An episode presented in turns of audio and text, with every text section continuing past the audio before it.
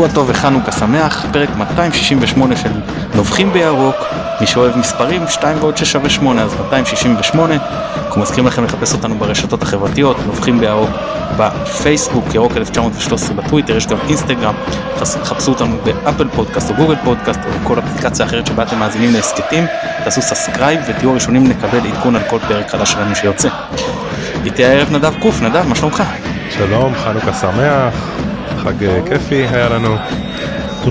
בהחלט כך, והואיל ועמית אה, פרלה לא כשיר אה, לפתוח בהסכת הזה, אז אופק לא ספורט 5 נאות לבוא ולהקליט לנו פרק שני ברציפות, אז אופק חג שמח, מה שלומך? אהלן, חג שמח. אני כמו חוסר רודריגז, תקים אותי מהספסל להיות מגן ימני, אני קופץ מיד. נהדר. יאללה חברים, אה, יש, נודה ליונתן אברהם שנותן לנו את התמיכה הטכנית מאחורי הקלעים, אני מתן גילאור, בואו נצא לדרך. אז אה, רק אנחנו נזכיר לפני שנתחיל בנביחות, לא סליחה לא נזכיר, נציין שהיום אנחנו אה, נסכם כמובן את הניצחון העצום בדרבי, נדבר על מחאת הכרטיסים לקראת המשחק בנוף הגליל ונתכונן גם מקצועית למשחק בנוף הגליל. אז אנחנו כמובן נתחיל עם נביחות ונדב לך זכות הנביחה הראשונה. תודה רבה. אז uh, טוב יש לי כמה קטנות. uh, אז הראשונה היא לא נביחה יותר נשמעת כמו חתול מיוחם. זה מילה שאומרים אותה וואו אוקיי? וואו על הדרבי. זה מה שיש להגיד זה משהו שרציתי לשמור. דבר שני כאילו אני אשאל שאלה מה אם, אם אתם עולים לרכבת ואתם סך הכל רוצים לשתות מים אז מה, מה כאילו, מה, מה צריך לעשות? צריך לגשת למכונה ולקנות בקבוק מים. אבל יש מכונה אחת וגם היא לא עובדת. אז uh, באסה. רק uh, להוציא קיטור. ו... ודבר שלישי, יש לי איזה שכן חבר אוהד הפועל פה ועכשיו עלינו הביתה, הביא לי מגשים uh, שלמים של סופגניות וספינג'ים. זה ההוכחה שאפשר uh, לחיות בשלום גם עם אוהדי הפועל תל אביב. זהו זה עד כאן. אה כשאמרת הפועל חששתי משהו אחר. לא לא לא, יש גבול. הרגעת אותי עם הפועל תל אביב אז בסדר לא סתם אנחנו כמובן מתלוצצים. יפה מאוד. אופק נביחה יש? אה, כן. וזה זו האווירה במשחק בהתחלה אפילו עוד לפני הרימוני עשן ולפני הגול כל האצטדיון על הרגליים זה מחזה שאי אפשר להישאר אדיש אליו. ולא משנה באיזה יציע אתה יושב או עומד, אתה חלק מזה. אני לא, אה, לא אה, קינאתי בשום צורה בשחקני הפועל חיפה שעלו לדשא, ראו, שמעו, הרגישו, חשו את הדבר הזה, ואיך שהסתיימו האבוקות, אתה יודע, אתם יודעים, להיזרק, והתחילו את המשחק, אז חבר לידי, עמדנו ביציע הצפוני, והוא אומר לי, תסתכל עליהם, אנחנו מפרקים אותם. ואז היה את האמירה של בכר אחרי הגול הראשון אנחנו מפרקים אותם אז uh, כן תשמעו זה, זה באמת משהו שקשה להעביר הביתה בגול השני האצטדיון רעד רעד רעד בדיקת uh, מהנדסים. אני איתך אני רק אגיד שבמהלך המשחק אמרתי שהשלישי יוריד אותם על הברכיים והרביעי כבר ישלח את יתחיל לשלוח את האוהדים שלהם הביתה זה באמת קרה. הנביכה שלי... רגע ורק שתדע שאם אה, אם היה אם היו הרבה מכונות לקנות מים אז נדב לא היה פוגש אותי ברכבת ואז יש מצב שלא הייתי עולה עכשיו. נו אז מאז יצא מתוק. יאללה. ש... כמו שאמר uh, שמשון. Uh, טוב הנביכה אם אתה, אתם בחיובי אז גם אני אלך בחיובי והנביכה שלי היא רדיו חיפה. ואני מכבד את כולם והכל ואני מבין את, את, את, את, את, את גם הצורך של גוף להיות uh, עסקי ובמשך השנים אני מודה שהיה לי מהפאנל מידה מסוימת של uh, לא רוצה להגיד סלידה אפשר לקרוא לזה לא יודע אני חושב שיש שם שיפור גדול מאוד עם הזמן. Uh, אני הרבה יותר נהנה לי לשמוע עונה וזה לא משנה אם אני מסכים או לא מסכים. דרך התבטאות הדיונים לפחות מה שאני נחשף אני פחות שומע את הפרה גיים ויותר את הפוסט גיים והולכים הרבה יותר לפן המקצועי וזה יותר מעמיק. ו... אה, בעיקר אני רוצה לציין אה, אה, לשבח את איריס אנטמן שממש אני תופס ממנה והרבה מאוד דברי טעם ממש כיף להאזין לה. אני יכול רגע להגיד משהו מתן? בוודאי בוודאי. לא רגע אתה לא חושב שזה בגלל שאנחנו מצליחים עכשיו? כי אני אני אגיד לך את האמת אני, אני כאילו איתך, הייתי אני שומע אותם אני הייתי שומע אותם מלא באמת כאילו כל התוכניות שיש שבתקופות הרעות שלנו כאילו הייתי צריך את זה לווריד, ועכשיו אני כאילו, שוב זה נורא פרסונלי, כן, אבל אני לא מרגיש שאני צריך. וכאילו, ואני אגיד לך את האמת, הרבה פעמים ששמעתי אמרתי, רגע, מה, למה אני שומע, כאילו אני לא נהנה. אתה יודע, זה עניין אובייקטיבי, חלילה מבלי לפגוע באף אחד, אני, אין פה, זה, אני פשוט צריך מכבי חיפה לווריד, בגלל זה אני שומע. ו, ועכשיו אני כאילו לא, אבל שוב, זה יכול להיות שזה עניין סובייקטיבי, אז אני לא... אז זו השאלה, זה כאילו קצת שאלה, כי אתה לא חושב שאם זה משהו שהוא תלוי... אני לא יודע, אני בדיוק... אז אני, אני יכול להגיד לך שאצלי זה בדיוק הפוך, שוב, בשנים האלה הפחות טובות היה לי מאוד קשה לשמוע, לא, שוב, לא בגלל התוכן, תוכן ביקורתי גם אנחנו ידענו להגיד ונשמע בעוד מקומות, הצורה שבה זה עבר, ודווקא העונה, אני, אני ישר מדליק אחרי, כאילו, נכנס לאוטו ושם, והרבה יותר נהנה לשמוע. אני... אולי זאת הסיבה שכן מצליחים, לא מצליחים, לא יודע, אבל גם אחרי הפסדים אגב. טוב. אוקיי. אז יאללה חברים. אז בואו ניגש לדרבי ולפני שאנחנו ניגע בסיכום המשחק אני רוצה לשאול אתכם אני מפנה קודם את השאלה לאופק אופק האם זה הדרבי הכי גדול שזכור לך. אני צעיר מכם בכמה וכמה שנים זאת אומרת אני בן 31 אז אני לא זוכר דרבי יותר גדול. יש לי גם הרבה דברים לא טובים להגיד אני שומר את זה לפן המקצועי ולא בא לי לכבות עוד לא התחלנו. מצוין בסדר גמור. אני אעביר אני אעביר את זה לנדב. אז בינתיים אני מבין שהתשובה חיובית כאילו אם אני מבין נכון. כן, אוקיי, לא חשבתי על זה ככה. תשמע נתחיל עם אה, רגע אה, מספרית אני לא זוכר מתי ניצחנו 5-1 כאילו מתי נתנו חמישייה להפועל חיפה כאילו מתי אולי יש לך זיכרון אולי יותר חזק משלי אני לא זוכר מתי. אה, פעם אחרונה שהפגענו בעיניי כזה מפגן עוצמה היה ב-6-1 ב-93-4 עם בבלומפילד עם המשחק רדיוס. בדיוק בחזור דיברנו על זה כאילו בדרך לרכבת אם זה אז אני, אני כאילו לי זה כן נכנס לאחד המשחקים הגדולים לא הכי גדול ללא ספק. עכשיו גם אתה יודע נשאלת השאלה כאילו אם דרבי הגדולה של הדרבי נמדדת בכמות או ב...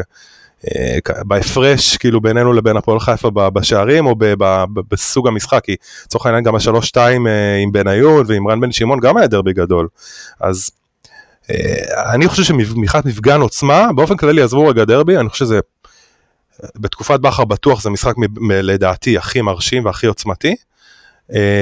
ובאופן כללי בוא נגיד בשנים האחרונות זה מפגן העוצמה בין הגדולים שאני ראיתי עם מכבי חיפה. טוב אני, אני רגע אתייחס לסיפה שלך אני חושב שמבחינת מפגן עוצמה הכי הרשים אותי בתקופת בכר זה הניצחון 3-0 באשדוד כשמכבי תל אביב הגדילו לארבע הפרש ואז היינו צריכים לבוא עם כל הלחץ הזה ונתח שם כן, כן, זה כן, מבחינתי. ואשדוד ואשדוד איצטדיון קטן וקשה לנו בו שנים ואתה צודק לגמרי. כן גם לא, לא יכולנו לפוצץ אותו בקהל כי היו מגבלות קורונה עכשיו לגבי הדרבי אז קודם כל יש את השש אחד אם אנחנו מסתכלים על ההפרשים אז הוא באמת אה, ב-94 היו הייתה חמישייה וזה באמת הרבה לפני תקופתנו והיה גם את הארבע אחד במשחק הראשון בקריית אליעזר. אגב אנקדוטה לפני שאני נוגע במשחקים הגדולים פעם שאלו מה היה המשחק הכי הכי אה, גד, מה היה הדרבי הראשון מכבי שאלה הייתה פאזל כזה אם אתם זוכרים ונתנו פרסים. ו, אז אנשים ישר הלכו לאתר וראו מה הדרבי הראשון ורשמו שם הדרבי הראשון. אז אני הלכתי ועשיתי מחקר אולי איזה משהו בש... עוד לפני שמשהו שמופיע באתר הרבה לפני קום המדינה וזה. ורשמתי והבאתי סימוכין אז אמרו לי שזכיתי באירוח בזהב וזה אז תרמתי את זה כמובן לחיילים בודדים אבל זה היה מאוד אה, משעשע שכל האוהדים רצו לאתר. והוציאו משם את התשובה הלא נכונה לאתר רשמי. עכשיו אה, לגבי הדרבי הזה אז יש פה כמה פרמטרים. אחד האם אנחנו הולכים על הפרש? אם כן אז זה 6-1 לכאורה צריך להיות יותר גדול וגם אז זאת הייתה אה, ריצה לאליפות כמו פה כי יש ערך שאתה רץ לאליפות למשל נתנו להם לפני כמה שנים אני חושב שזה המשחק החוץ הראשון באווירן 4-0 במשחק חוץ. הבאנו 20 אלף צופים ו... אבל אז זה לא היה ריצה לאליפות קבוצה היינו קבוצה פחות טובה. אתה יודע. אז... הם סטנויביץ' לדעתי. אתם יודעים איך מבדילים בסמי עופר בין דרבי בית לדרבי חוץ? אני יכול להגיד שמי שיושב במערבי או בקיי אבל בטח יש לך איזה משהו יותר אה, פיקנטי. כמה זמן אתה עומד בתור לפני משחק. כן זה נכון זה גם ציינתי בתור הזה נכון. 30 אלף איש אם כבר חטפתי לך את רשות הדיבור 30 אלף איש בסמי עופר השבוע דקה לא עמדתי בתור. לא בתור כאילו סמי עופר פעם אחת בחו"ל ופעם אחת בארץ. לא. זהו, לא, בדיוק, לא עמדתי בתור לשירותים, לא עמדתי בתור כשקניתי לפני המשחק אה, ארטיקים לחברים שלי, ו, ובסוף כל היציאה הייתה חלק, אתה מגיע למשחק שהפועל חיפה מארחת, אתה קודם כל 45 דקות בתור בצפוני. אחרי שעמדת 45 דקות, אתה עומד בתור פנימי עוד פעם אחת, משום תאי שירותים לא פתוחים, מזנונים פתוח אחד בכל הצפוני, וסע לשלום. אני, אני שותף, אני לא שבצפוני אבל אני שותף לגמרי לתחושה שלך. אמ, ואז אני אומר אוקיי, אז יש לנו, אנחנו מנקים רגע את, את, את כל מה שהוא לא בתוך ריצה לאליפות, כי זה כבר פחות אה, גדול. אז אנחנו אומרים, אז יש פה באמת עניין של תצוגת, באמת היה תצוגת תכלית מאוד מאוד אה, משמעותית, אה, למרות הכשלים שאופק ייגע בהם. ועדיין, הפועל היום היא קבוצה בסדר היא תיאבק על מקום בבית העליון וזה לא איזה קבוצה קטנה שבאת להתעלל בה. אבל האיש של השלוש שתיים הייתה קבוצה טובה זו הייתה קבוצה אני חושב שאיזה שלוש שנים ברציפות לא הצלחנו לנצח. היא, אה, היא הגיעה אה, אה, באמת 98 9 שהייתה להם לא צריך עונה מצוינת הם הגיעו עם באמת שחקנים אני חושב רוסו ליאנו ואולי שחקנים זייתוני בשיאו וחלפון בשיאו ואני עולם הם שחקנים לא כאלה גדולים אבל הם היו באמת בשיאם עם גראי וטלקר אני חושב עוד היו בקבוצה ורן בן שמעון בשיאו ובאמת הייתה להם קבוצה טובה מאוד. והשלוש שתיים הזה ששבר להם שם את, ה, את, ה, את הרצף הזה של המשחקים את המומנטום פשוט החזיר את ההגמוניה בעיר להיות ירוקה. מבחינתי זה הדרבי הכי גדול שאני זוכר ואני יכול להגיד לכם שברור שאין עוצמות הקריית אליעזר זה לא אותם עוצמות כמו של אבירן אין מה להשוות. ברור ש27 אלף אנשים באיצטדיון 360 מעלות עם גג מייצרים אה, אה, אה, אווירה הרבה יותר טובה. אבל מה שהלך בגימל בשלוש שתיים אני זוכר את זה עוד פעם אחת וזה היה בשלוש שתיים על פריז. לא זוכר דבר כזה בגימל, כולל אחרי הגול של, אה, של מיכלסקי, מה שקרה עם רנד וזה, הייתי בכל המשחקים האלה בגימל ומה שהלך שם אחרי השלוש שתיים של בניון, זה היה פשוט טירוף, אני מצאתי את עצמי שלוש שורות למטה כאילו, מהמקום שבו עמדתי, עד כדי כך. אז אני, אני, מבחינתי זה הדרבי הכי גדול שאני חוויתי. אני גם חייב להגיד לך אגב שלכם, אם אני לא טועה, כאילו יש פה היסטוריונים אולי יותר טוב ממני, אבל במתן אפרופו העבודה בלימודים אה, היה דרבי אחד אני חושב שזה הדרבי הראשון בתאור, שהיה בו תאורה בקריית אליעזר שאבא חושי היה ראש עיריית חיפה הוא היה אוהד הפועל ומכבי חיפה חזרה מפיגור 1-0 ל-4-1 ואומרים שבמחצית אם אני לא טועה הוא, הוא עזב את האיצטדיון כי הוא כאילו הוא המציא תירוצים או משהו כזה אבל זה כאילו אם אני זוכר נכון זה סיפור מאוד ידוע ו- וכאילו זה היה גם דרבי מאוד גדול. אני... לדעתי זה הראשון שבקריית אליעזר עונת 55-56 אם אני לא טועה כן. מדובר על זה. לא בתאורה אלא פשוט הראשון בקריית אליעזר כשהוקם. כן. טוב אז בוא, בוא, בוא ניגש למקצועי אז אופק בוא תן את חוות דעתך על הדרבי תתחיל להרחיב. יאללה כדורגל זה היה פורפליי רציני מה שקרה פה עכשיו. אה, אנחנו מתחילים בטוב או בפחות טוב נראה לי בטוב. סבבה? אז אני זיקקתי, אני זיקקתי חמש נקודות אני מתנצל מראש על החפירה, אבל זיקקתי חמש נקודות אחרי שהתחלתי בעשר וצמצמתי לשבע וירדתי לחמש נקודות uh, מהמשחק הזה שאפשר גם ללמוד מהן, גם להשליך קדימה ובמיוחד גם לבוא ולהגיד וואלה זה היה מצוין. אז אחד זה הנייחים, uh, אנחנו אוהבים להגיד בכדורסל ששחקנים גדולים מצליחים לעשות את הפעולות שלהם למרות שההגנה יודעת שזה מה שהם עומדים לעשות.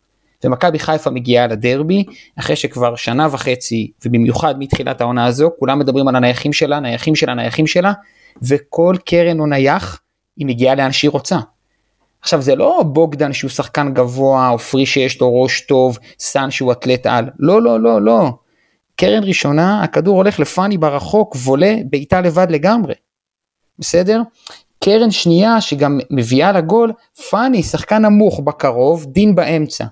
אבל אם מסתכלים על זה שוב ושוב, ואני ממליץ למאזינים ולמאזינות שלנו ללכת לראות את זה שוב, אז רואים שבקרן הראשונה, רז מאיר עומד לבד לגמרי בין ה-16 ל-11 בצד הקרוב.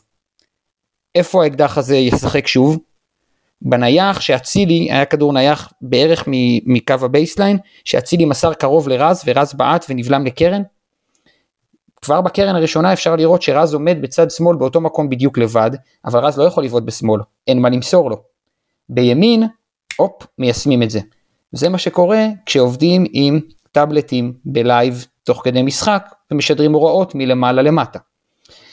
הדבר השני שמאוד בולט זה שבגול שהבקענו של דין דוד בנייח, שפאני נגח ראשון, אני מציע שוב למאזינים ומאזינות ללכת לראות, דולב חזיזה עושה תנועה, נקרא רכבת, הוא עובר על חסימות וברחוק הוא לבד לגמרי, אם אצילי מרים לרחוק דולב לבד לגמרי, ושרי עומד לבד לגמרי על קו ה-16. בגול, שפאני נגח והכדור הגיע לדין דוד, דולב לבד לגמרי ברחוק, ושרי לבד לגמרי על ה-16, אני מזמין אה, גם את שניכם וגם את כל המאזינים והמאזינות ללכת לראות את זה. עכשיו תחשבו כמה זה מרשים, קבוצות מתכוננות לנייחים שלך, אולי הפועל חיפה לא, ככה זה היה נראה, קבוצות מתכוננות לנייחים שלך ואתה ממשיך להגיע למצבים ולייצר מספרים. אז אה, זה, זה בעיניי דבר ראשון וקריטי כי זה פותח את המשחק, זה מקל על הכל, ולראיה, הדבר השני, אה, והוא הלחץ שקצת דיברנו עליו במשחק הקודם, ואתה אמרת בתוכנית הקודמת, בפרק הקודם, ומתן אתה אמרת שמכבי חיפה יש לה פיקים של לחץ, והיא לוחצת באינטנסיביות דקות מסוימות, ואז טיפה מורידה את הקצב ושוב לוחצת, והלחץ הגבוה, הלחץ הגבוה של דין דוד בגול השני ושל כל הקבוצה, הוא ייצר את הגול. אבל זה לא רק זה, כי היו עוד דקות שלחצנו, והפועל חיפה היו חסרי אונים. חסרי אונים. ואז הם החליפו לקו 5 וקיבלו את הגול השלישי בין מגן לבלם בקו 5 ועברו לקו 4 אחר וכל פעם שהם השתחררו מהלחץ הם הצליחו לצאת להתקפות יפות אבל once הצלחת לתקוע אותם בחצי בשליש האחרון עם הלחץ זה היה יפהפה. אז אמרנו אה, נייחים ואמרנו לחץ והדבר השלישי זה מעברים. אנחנו נכון לכרגע קבוצת מעברים מרשימה בכל קנה מידה. איפה שאנחנו חוטפים את הכדור, איפה ששחקן שלנו תוקף ומצליח לקחת בתיקול, אנחנו יוצאים כל כך מהר וכל כך ביעילות ובמרווחים טובים, ריווחים טובים וכדורים נכונים. עזבו שהבקענו חמישייה, היו פה שלושה ארבעה מצבים ל-100% גול בלי קשר מיציאות כאלה ואחרות. אמ, רגע מילה על זה, מילה על זה, כן, עכשיו, מילה על זה, אנחנו עושים, יש שיפור גדול ואנחנו עושים יופי של מעבר מהגנה להתקפה, החזרה להגנה לדעתי שזה גם חלק ממשחק המעברים לא באותה רמה ואני עדין. ברור ברור ברור uh, בכדורסל אנחנו קוראים לזה transition uh, defense בסדר אני מדבר על זה בדברים לא טובים אנחנו ממש לא טובים בזה ממש. Uh, לוקח לנו זמן לחזור לעמדות מוצא אנחנו לא מספיק מחויבים אבל נדבר על זה. Uh, הדבר הרביעי זה אצילי ודולב ופה אני מכניס פה איזה נקודה שוב של uh, קצת uh, קצת פנימה. להיות שחקן כנף במכבי חיפה היום זה לא להיות שחקן כנף בקבוצה אחרת. דולה ואצילי מקבלים 60 כדורים במשחק. הם מקבלים 60 כדורים במשחק בטמפו גבוה, הם מקבלים 60 כדורים במשחק שההגנה יודעת שהם יקבלו את הכדור שם, ובכל זאת הם צריכים להתמודד באחד על אחד, בדאבל פס עם המגן, בהכנסת כדור לקשר שעושה תנועה מהעומק, בשימוש בשרי, בקיר שהוא לא, שאף תשע שלנו הוא לא קיר ממש טוב וחזק. אני חושב שדולה ואצילי כל כך מרשימים והיו כל כך יעילים במשחק הזה, ששוב אני אגיד, צריך להבין כמה זה קשה כשקבוצה מתכוננת אליך, וכמה זה קשה כשהמגינים שלך לא ביום טוב במיוחד, וכמה זה קשה כי זה צריך לקרות שוב ושוב ושוב ושוב פעמיים בשבוע. בסדר? אני, אני רק, אני רק אדגיש, אני, אני רק מחזק אותך כי אני, למה זה נכון בעיניי? כי חוץ מהדקות שהם שמים בהם את הגולים או מבשלים, אני עד הגול של דולב חזיזה, או עד הפעולה הראשונה הטובה שלו, אמרתי בואנה נו די, תקבל החלטה כמו שצריך, תמזור כמו שצריך, וכאילו היעילות, הם פשוט מאוד יעילים. גם משחק נגד הפועל תל אביב, המשחק נגד הפועל תל אביב, גם אמרתי את זה, אני לא זוכר איפה אמרתי את זה, אבל גם, ברוב הזמן אצילי לא היה כל כך uh, כאילו קיבל החלטות לא טוב אבל בפעולה אחת שלו לבעוט מהבלטה שלו או לעשות את הריצה הזאת מאחורי שטקוס. שמע בסוף זה הדברים שמביאים את הכסף כאילו זה, ב... זה, קשה, זה קשה אין פה רוטציה כבר דיברנו על זה בתוכנית בפרק הקודם לא מתאמנים הרבה זה שני משחקים בשבוע הם שחקני הכנף המובילים ומכבי חיפה משחקת דרך הכנפיים. שוב דין דוד היה יכול להיות אחלה כנף באשדוד לפרקים. דין דוד במכבי חיפה לא יכול לבצע את הפעולות בכנף שדולב מבצע, גם כשדולב לא טוב. באינטנסיביות, בכמות, בגיוון. גיוון, תראו, תראו איזה שחקן מגוון עומר אצילי. תסתכלו כמה מנעד היכולות שלו רחב. זה, זה מטורף, וזה, וזה, וזה גם מחבר אותי לנקודה האחרונה שרציתי להגיד, והיא שדין דוד הוא דוגמה קלאסית ללא לשרוף שחקן. סבלנות. סבלנות. זה נכון לגבי אורי דהן, זה היה נכון לגבי שון גולדברג, זה היה נכון לגבי בוגדן בהתחלה, ו- ואני רק מדבר על העונה ו- וקצת האחרונות. סבלנות. לשחקן שמגיע ממועדון כמו אשדוד, או מועדון כמו קריית שמונה, או מדינה זרה, לוקח זמן. ואנחנו כקהל חייבים להיות יותר סבלניים. דין דוד הבקיע שלושה גולים השבוע של חלוץ. של חלוץ. בסדר? וכבר שרפנו אותו וכבר אמרנו שהוא לא ברמה ויכול להיות שיהיו לו עוד ירידות. זה חלק משכר לימוד שמשלמים שחקנים שבאים ממועדון קטן או שחקנים צעירים או שחקנים זרים ואנחנו צריכים להיות שם כקהל ולעודד ולתמוך ולדחוף כשהוא לא יהיה טוב. זהו סליחה על אכילת הראש זה היה סופר ארוך. אין בעיה הכל בסדר. נדב אתה יודע מה דבר אחרון אופק תן לי את המצטיין שלך לפני שאנחנו עוברים נדב. וואה המצטיין שלי. אתה רוצה עוד לחשוב על זה ושנחזור אליך עם זה? כן נראה, נראה לי נראה לי שזה שזה אצילי נראה לי כן. אוקיי. נדב אז בוא תגיד לי את המצטיין ולפני שאנחנו ממשיכים רק. אופק אם זה החפירה חכה מה מה אני הולך טוב אז תשמע לא, אבל נדב אתם אנשים מתורבתים אני נכנס לך באמצע שיהיה לך ברור. אה, כנס חופשי. טוב אני לא יכול להתחיל לדבר על דאבל בי אווירה מבחינתי היה רגע אני מצטיין מצטיין מצטיין תן לי מצטיין ישר. כן, כן. הקהל, הקהל, איך מתאים לך להיות קלישאתי, הקהל. לא, האמת שאני הולך על דין דוד, אני לא, אני חייב להגיד שאני, אני אגיד את האמת, אני לא התרשמתי ממנו עד עכשיו בעונה, העונה, והוא הטביע חותם השבוע. הוא אוקיי, כאילו, הוא כן, אה, הוא כן אוקיי, נראה שמקומו אולי איתנו. אז אני רק אתן את שלי ואני אגיד שמבחינתי אצילי בגדול במשחק הזה ואני לא הולך למספרים הרבה פעמים רק למספרים אתם יודעים כי נגד הפועל תל אביב לא לקחתי אותו אבל עכשיו אני חושב שפשוט נתן משחק ענק אז אה, סליחה על הפרעה ובוא נגיד תמשיך. אני מצטיין אני מסכים על מצטיין עם שחקן שחשב שפלניש לא צריך לפתוח בדרבי איזה צומת לא נכון בחרתי בחיים שלי. חכה להרכב נגד נוף הגליל. אה, טוב אז נדבר על הדרבי אז אמ, אז אני לא יכול לדבר על הדרבי בלי אווירה מבחינתי זה היה הרגש מטורף. אמ, זה הרגיש לי כמו משחק האליפות נגד אה, נגד הפועל באר שבע רק בלי ההתרגשות הזו של הפרפרים בבטן והנה הולכים לקחת אליפות אבל זה היה שם אמ, באמת כאילו משהו מיוחד. דיברת האופק על הלחץ וזה, אני מבחינתי, כאילו זה נקודה שגם אני רשמתי לעצמי, ההתנפלות הזאת היא מאוד מרשימה. אה, הזכירה לי מאוד את הלחץ שעשינו על אוניון אה, לפני שבוע. אה, ובכלל אני רוצה להגיד כאילו שמכבי חיפה לפי מה שאני מבין את הדברים העלתה את הרמה שלה במשחק הלחץ. זה לא המשחק הלחץ שהיה בתחילת העונה, גם לא מה שהיה לפני כמה משחקים. אה, זה שינוי, אני, אני רוצה להגיד שזה שינוי שניכר בפגרה האחרונה. אה, אגב, השינוי של הפגרה, השינוי המשמעותי בפגרה לפני זה, אני יכול לדבר על זה לפני נוף הגליל, זה העמידה בנייחים בהגנה. עברנו לעמוד חלק אישית, חלק אזורית, אחרי ששנה ומשהו עמדנו רק אזורית, וזה שינוי שלא קיבלנו גול בנייח מאז. רגע, רגע, אם נגענו בזה אז שנייה, שנייה נדב. אז אופק שנייה שאלת משנה ונחזיר לנדב. אם אנחנו עוברים לאישית מאזורית, אולי נשים סוף כל סוף שחקן על החצי? אז זהו, שאנחנו לא עוברים לאישית, אנחנו עושים שמירה מעורבת, שלושה שחקנים במכבי חיפה, שלושה שחקנים, אני שמח שאתה לוקח אותי לכדורסל, אבל אני גם, שוב, אני אזמין, אני מזמין אנשים לראות את זה, אם הייתי יודע לערוך וידאו זה היה לי יותר קל. אז מכבי חיפה שבשנה וקצת האחרונות שמרה אזורית בשני קווים, חזרה, מה, חזרה מהפגרה לא האחרונה, אלא זו הקודמת, ושינתה את השמירה במצבים הנייחים, בקרנות ובמה שקרוב אה, לקו האאוט של השוער, ועכשיו היא עומדת עם אה, שלושה שחקנים שעומדים קרוב לשחקני התקפה, שלושת השחקנים האלה הם בכוונה שחקנים לא גבוהים. זה פאני, זה רז מאיר, זה עלי מוחמד, זה ג'אבר אם הוא משחק, שחקנים לא גבוהים שעומדים במרחק של חצי מטר עד מטר בערך יד משחקן ומונעים ממנו להגיע למקום שאליו הוא רוצה להגיע. שאר השבעה שחקנים שהם לא השלושה האלה עומדים אחד שרי לקרוב או לריבאונד, שחקן אחר לקרוב או לריבאונד ועוד חמישה בקו אחד ברחבה. הסיבה שאתה לא יכול לשלוח שחקן למעלה היא שעל מי תוותר.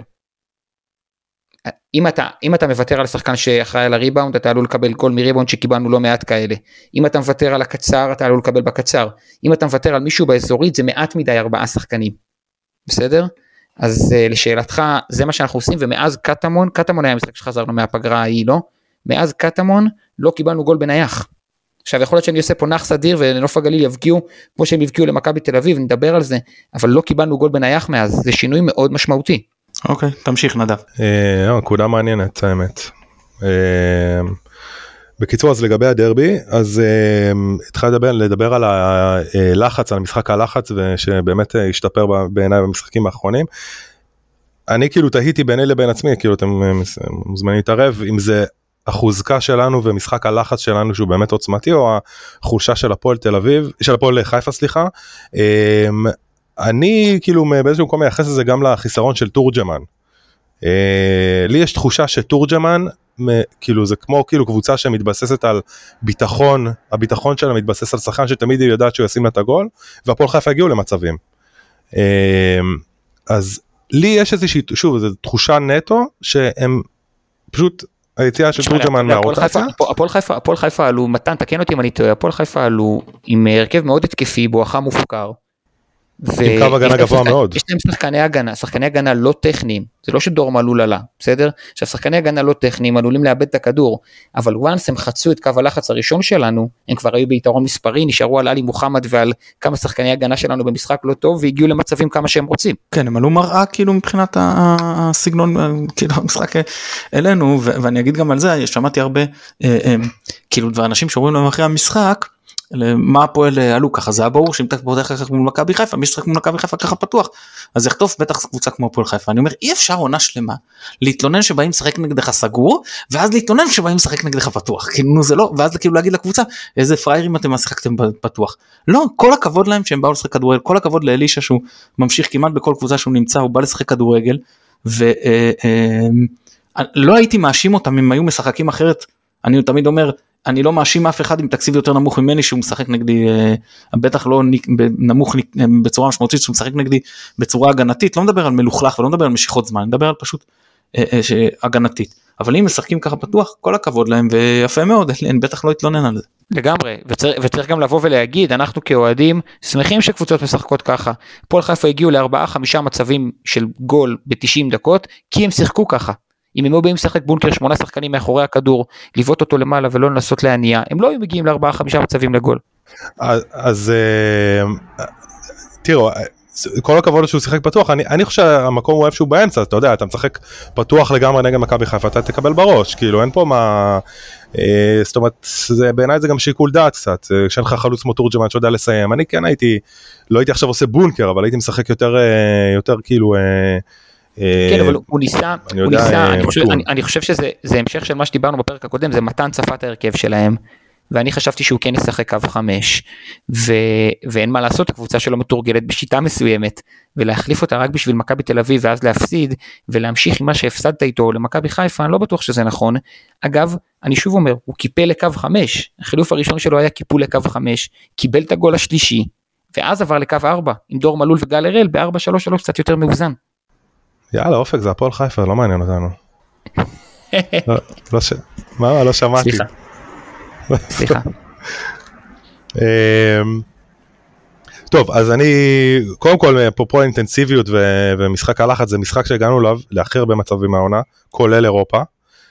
15 אה, מצבים ומבחינת אה, בעיטות לשער הכי הרבה בעיטות לשער השני, אה, השני אחרי אבנר מתן כמו שאתה אוהב לקרוא להם.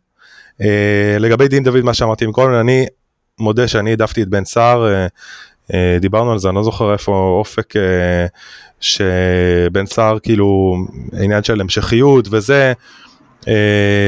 בקבוצה, בקבוצת, דוד... בקבוצת וואטסאפ הפנימית, אתה ו... ועוד לא בחור אמרתם שבן כן. סער חייב, חייב לפתוח. אבל, אבל כן, כאילו, וואלה דין דוד אה, כאילו טעיתי כנראה ודין דוד, דין דוד נתן משחק מצוין לדעתי הכי טוב של העונה ומבחינתי שימשיך צריך המשכיות. אה, לגבי חזיזה אז אני אני כאילו קורא לזה זה הגדרה אם תשאל את סירי מה זה חוק פרטו זה זה 80% מהזמן הוא מביא לי את הסעיף ביציאה וקבלת החלטות לא טובה דריבל מיותר פס לא מדויק וכאלה וב-20% מהזמן הוא מביא כסף מזומן ונקודות. ובעיניי זה מדהים, וכאילו ברור שאני מת עליו, כאילו זה שחקן שאתה לא יכול לא לאהוב אותו. אבל זה, זה כאילו, זה, זה שחקן שהוא, הוא בעיניי הוא נורא מיוחד, כי אני לא חושב שהיו כאלה הרבה במכבי חיפה. ה- כאילו, ה- ה- ה- הוא מביא הרבה כסף במעט דקות יחסית שהוא טוב, כאילו, ככה אני רואה את זה. אם הוא יעשה את האדפטציה ל-70-30 ולא 80-20, אנחנו נראה שינוי משמעותי מאוד. הוא לא יהיה פה, הוא לא יהיה פה פשוט, לדעתי. יהיה, יהיה. כן, אוקיי. אני גם חושב שהוא הרבה פחות אה, קרוב לצאת לאירופה ממה שחושבים. כן. זהו, לגבי אצילי, אה, בישול ענק לידין דוד בגול השלישי, מס, כאילו מסירה חבל על הזמן, אייל- כאילו, אייל אני- זה- ברקוביץ', כן? אה. זה היה פשוט. בדיוק מתחת ליציע שלנו, זה היה מחזה מרהיב. מה אתה אומר על אייל?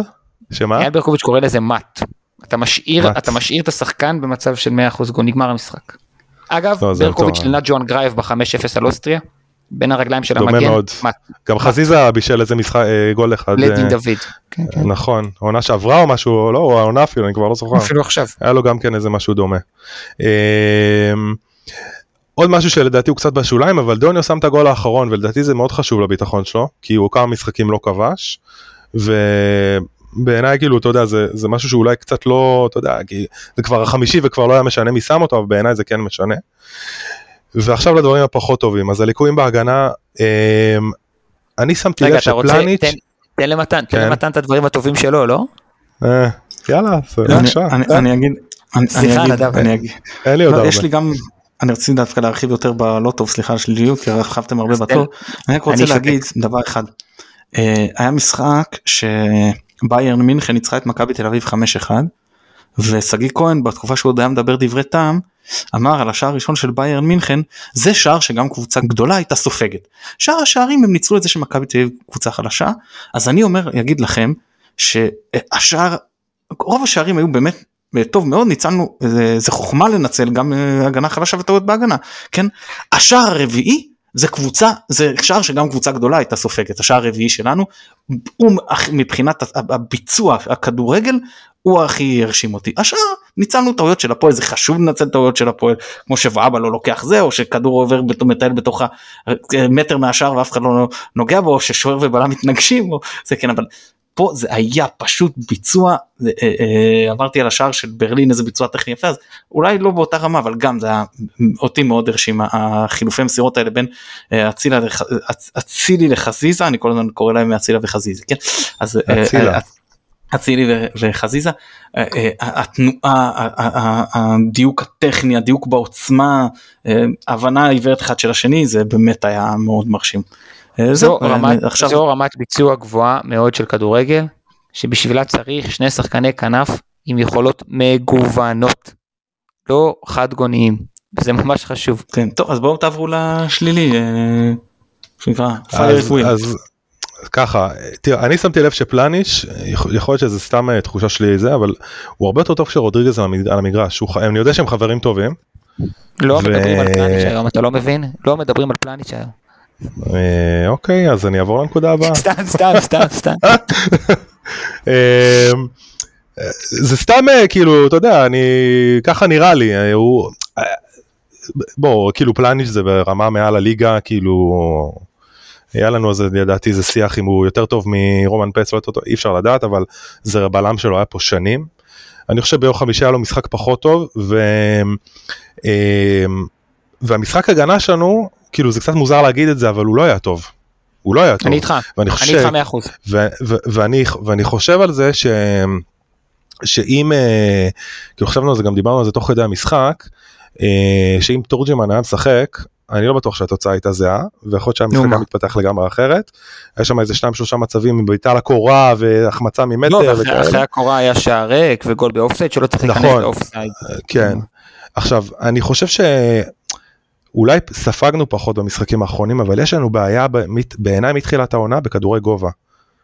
לא רק בכדורים נייחים. אה, משהו כן, עם היציאות יש של לנו- ג'וש, אה, עם משחק הגובה של הבלמים, אה, יש ספציפית שני- יש המשחק לנו שני נגד... שחקני בד- הגנה. סליחה, כן. אני אומר, אז אני אומר, ספציפית, ספציפית לדרבי, הפערים בעיניי היו בעיקר באזורים שבין הקישור האחורי לקו האחורי, ובאזורים של המגנים, כאילו ב-health zones, כאילו, באזורים, אזורי הביניים, שם כאילו הפועל חיפה עשו לנו, עשו לנו צרות. אה, דאבל אפים, אה, אבל כאילו אני, אני חייב להוסיף את זה באיזה נקודה חיובית, כאילו, מבחינתי, אם אנחנו ממשיכים ככה עד סוף העונה דיינו, כאילו, אה, אתה יודע, איך אומרים, שום תמיד אמר, ניתן להם ארבע, נספוג שלוש, ניתן ארבע. אבל אבל כן צריך לשים על זה לב כאילו זה זה בוא נגיד קבוצה אחרת או כאילו היה פה גם קצת מזל כן כן כן, כן מה זה קצת מה זה קצת הרבה מזל אני אני אקח אני אקח את הדברים שלך ואני ארחיב אני אגיד שכשפאני יוצא ללחוץ מאוד גבוה עם שרי ומשאירים את עלי לבד לגמרי מול שחקן מול שניים מול שלושה. זה חיסרון מספרי עכשיו החיסרון מספרי הזה יכול אה, לא לבוא לידי ביטוי א' אם, לח... אם חטפת את הכדור בלחץ למעלה. ב' אם המגנים שלך מאוד גבוהים ואסרטיביים וג' אם באמת הקשר האחורי שלך מנצח את כל המאבקים אבל זה לא מה שקרה. עכשיו אני יכול אני יכול אפילו ברמה הכי בסיסית שוב להחזיר אתכם לוידאו בגול שלהם שנפסל באופסייד. טיטו את סן מנחם. טיטו אותו. זה אגרסיביות, מתן זוכר שבוע שעבר דיברנו על פעולה לא טובה של אה, יואב אופמייסטר, ש, כן. שבסוף זה פעולה של שחקן שנתן לאצילי לעשות דריבל שמאלה ולבעוט לשער. סטן מנחם עברו אותו, אבל זה לא עברו אותו בספרינט מטורף, שחקן סופר אתלטי, הוא הפסיד תיקול. עכשיו אותו סטן מנחם... זה הסטן מנחם שלפני כמה עונות, הפעולה הזאת, כאילו זה היה מתאים לו לפני כמה עונות. אותו סטן מנחם, אותו סטן מנחם הפסיד תיקול שהביא לפנדל הגבולי או לא פנדל שפאני עשה. אפשר לדבר עוד מעט על תפסיקו עם הגליצ'ים המטומטמים האלה, כן? אבל תלכו לראות בווידאו. סן מנחם הפסיד שם סתם תיקול. עכשיו אתה לא יכול גם ללחוץ גבוה עם חמישה שחקנים, להשאיר את עלי לבד באמצע, עם הגנה שגם ככה שחוקה כי היא משחקת 9,500 משחקים בחודש, ואז להפסיד תיקולים כאלה. אין לך, אין לך את הפריבילגיה הזו. ו, ו, ולגבי משחק הראש שאמרת, כן, מתוך החמישייה האחורית שלנו, כשאלי משחק את השש, יש חמישייה אחורית, שלושה שחקנים נמוכים במשחק ראש לא טוב. אז שון בליגה זה פחות בא לידי ביטוי והוא גם משחק בין סאן לבין פלניץ' אבל יש לו משחק ראש לא טוב. ורץ יש לו משחק ראש לא טוב. ואלי משחק ראש לא טוב. אני, אני חושב שהם אחלה שחקנים, כן? בסעיף עובדות יש להם משחק ראש לא טוב. עכשיו משחק ראש זה לא רק ההגבהות מהצד, זה מי משתלט ראשון על כדור אבוד, זה בעיטות שוער או הרחקות. הלחץ שלך היה טוב ושחקנים מהקבוצה השנייה העיפו כדור סתם, מאוד חשוב מי לוקח את הכדור ראשון. אז אלי לוקח אותו המון פעמים בזכות טכניקה וחושים וחייתיות, אבל בראש, לא. לא, הוא לא טוב. אמ, ו, ואפשר להתלהב מאוד מהנעת כדור של בוגדן פלניץ', שיענו עשה קצת, אה, סליחה, וואי זה יהיה נורא מעליב, עשה קצת תמ"ש והתגרה בקהל של הפועל חיפה, בסדר? וכל שחקן שבא ו, וניסה לקחת לו את הכדור, הוא עשה לו מוב וזרק אותו, עזבו שטויות, הוא היה במשחק לא טוב. הוא היה במשחק לא טוב. מרכז ההגנה שלנו היה פרוץ. בסדר, מותר לו, סולח לו. אני, ברור שמותר לו. כפר עליו. צריך לבוא ולהגיד. צריך, צריך לבוא ולהגיד, היה משחק לא טוב של מרכז ההגנה שלנו. לא של מרכז ההגנה שלנו, לא של צד שמאל, והיחיד שהיה טוב בעיני היה רז מאיר. אני חשבתי שגם הוא לא היה משהו, אני מודה. אני אגיד משהו, משחק ההגנה שלנו הזכיר לי את הימים הלא טובים שכל עונות לא טובות זה ימים זה, זה רצף עונות לא טוב שכל התקפה הייתה מתנפצת לנו על הבלמים. והבלמים גם לא היו טובים אז הרבה יותר מדי התקפות התנפצו על בלמים לא מספיק טובים. למזלנו הפועל לא הצליחו לתרגם התקפות מסוכנות למצבים מסוכנים. כאילו היו להם כמה מצבים מסוכנים אבל היו להם המון התקפות שאתה אומר אם יש שם איכות הם יכולים לתרגם למצב יותר טוב. ואני אגיד יותר מזה יש היגיון לשחק רולטה נגדם כשאתה בתיקו. יש לזה היגיון אתה אומר האיכות בצד שלי אנחנו כל צד ישיג מצבים אה, בטח במשחקי מעבר היתרון אצלי הסיכוי שאני אבקיע יותר גדול וזה באמת הוכיח את עצמו. אבל להמשיך לשחק את זה ב-2-0 אני לא יודע כמה נכון זה היה. אה, ואז הם התחילו באמת גם להגיע צריך לזכור שכדורגל צריך לזכור שכדורגל הוא, הוא לא רולטה הוא לא מספר אקראי כן הוא גם דבר שמוביל לדבר ומומנטום ו, ופציעה פה ושם כל הזמן צריך לזכור את זה. כן אבל אתה יכול גם לשנות תוך כדי אתה יכול להגיד שאני מוביל 2 אני משחק קצת יותר מבוקר. אה, זה אחד. שתיים אני חושב שאלי מוחמד סלחו לי, היה במשחק התקפי טוב במשחק הגנתי איום ונורא מכל האספקטים שאפשר לחשוב שמה שקשה אחורי צריך לעשות. מיקום כניסה למגן שעולה כניסה במקום בלם ובעיקר הרבה פעמים שהוא נותן לאגו שלו להוביל אותו אני זה בסדר זה לא בסדר אבל זה נסבל כשזה שמונה או עשר זה לא יכול להיות שאתה שש אתה לא, אתה מתחיל לרוץ אחורה עם שחקן על הגב, אבל עכשיו אתה צריך להוכיח לו שאתה יכול לעבור אותו. זה לא עובר שאתה קו אחרון בקישור, זה דבר שלא יכול לקרות, אתה לא רואה את זה אצל, אצל רודריגז נגיד, אתה כמעט לא רואה דבר כזה. הוא מסתבך, אז הוא מעיף את הכדור, אפילו מוציא לחוץ, למרות שהוא לא מאבד. אני, אחרי השלוש אחד, למרות שאנחנו ביציע אמרנו את זה הרבה לפני ש... היה מצב שאלי היה פשוט במחצית השנייה ממש לא טוב ומוחמד אבו פאני פשוט לא, לא היה פיזית לא היה מסוגל אה, לתת מה שהוא היה צריך אה, לתת כי מחצית ראשונה היה בסדר. ואמרנו תחליפו את שניהם ברודריגז וג'אבר. ובאמת אחרי שרודריגז וג'אבר נכנסו אז האמצע שלנו הפסיק להיות טיילת והסיפור הזה של הפועל היה עוד התקפה אחת עד שההגנה רגע התארגנה ומאותו רגע הפועל באמת פשוט הפסיקו לסכן אותנו. ואני אגיד יותר מזה אה, עלי מוחמד ומוחמד אבו פאני היו במשחק לא אחראי ואיבדו המון כדורים לעומת זאת רודריגז וג'אבר למרות שהם היו במצב יותר נוח נכנסו ביתרון 3-1 זה שיחקו מאוד אחראי ושמרו על הכדור וזה היה מאוד חשוב באותן הדקות. כן, זו הוראה שהם קיבלו. כן והוציאו גם את ההתקפות מעבר. וגם אל תשכח שכשאתה עולה ב-3-1 אין לך את התח, את הדחיפה לתת את הגול זה לא כזה חשוב. בסדר? נכון נכון חד משמעית. אני, אני, אני רוצה להגיד שלדעתי עלי מוחמד היה במשחק בסדר הוא פשוט שיחק לבד באמצע. פאני היה לא בקצב של הכדור ומאוד למעלה ומאוד אגרסיבי. גם נגד הפועל תל אביב אופק, גם נגד כן. הפועל תל אביב הרגשתי שהוא הלך לאיבוד, כאילו לא הבנתי איפה הוא, כאילו מה, הוא היה תקוע שם באזור העמדה בין 8 ל-10 וכאילו... לא, זה, זה מהמשחקים, זה המשחקים הראשונים בגדול שהוא משחק 6. מזכיר לכם שרוב הקריירה שלו גם בארץ היה לו ניקו אולסק לידו, אה, וגם בביתר השתדלו שהוא לא ישחק 6. והוא משחק 6, אה, כשבנו את הקבוצה כן היה נטע, יש חוסה, ומתחילת העונה הוא לא שיחק את השש, ובשלושה ארבעה משחקים האחרונים אני דיברתי על פאני לא על אה, עלי. אה אז אני דיברתי על עלי מוחמד סליחה סליחה סליחה סליחה. אז לא. דיברתי על עלי מוחמד. אני מסכים איתך שפאני הלך לאיבוד 100% 100% נכון. אני מסכים גם בבית"ר ירושלים שמוחמד שיחק את השש הוא היה לו מספיק טוב וכשהוא שיחק נגיד ליד זרגרי או שרוטמן שיחק לא רוטמן עדי תמיר סליחה שיחק מאחוריו אז הוא נראה הרבה יותר טוב. אני רוצה להגיד לכם אני רוצה להגיד לכם משהו שלא מופיע במספרים וגם אם גם אם לשון גולדברג יש מספרים מצוינים או בוגדן כרגיל במספרים רמה מעל כולם. יש פונקציה מאוד משמעותית והיא כמה לחץ אתה כקבוצת הגנה מפעיל על שחקני ההתקפה. זאת אומרת כמה פעמים הם הרימו כדור בלי שהיה עליהם איזשהו קושי. כמה פעמים הם מסרו בקלות כי היה להם שלוש אפשרויות ורק היו צריכים לבחור, או כמה פעמים זה נעשה למקום היחיד שאתה נתת להם למסור. ואנחנו היינו מאוד מאוד רחוקים מהם. גם בתחילת המשחק הם הגיעו למצבים כי הם היו מאוד מאוד משוחררים. לא היינו אינטנסיביים ואגרסיביים וקרובים ולראיה הגול שקיבלנו תסתכלו איזה רכות, תסתכלו כמה שטח, תסתכלו כמה חופש. אלה בדיוק הדברים שלא כתובים בסטטיסטיקה. הגול הזה לא כתוב כעיבוד של אה, עלי מוחמד ולא כתוב כ, אה, כ, כגול אה, שנספר בסטטיסטיקה על שון, אבל הוא גול קל, soft, פשוט, בלי לחץ. ואותו דבר הקלות שסרדל נפנף את פאני ובעט לקורה והריבאונד שהיה שם שחקן מול שער ריק ואותו דבר שני המקרים שהזכרתי מקודם שנפנפו את, אה, את אה, סאן וקל לי לקחת את סאן ואת פאני לדוגמה כי הם בדרך כלל שחקנים מאוד אגרסיביים וזה לא קורה להם.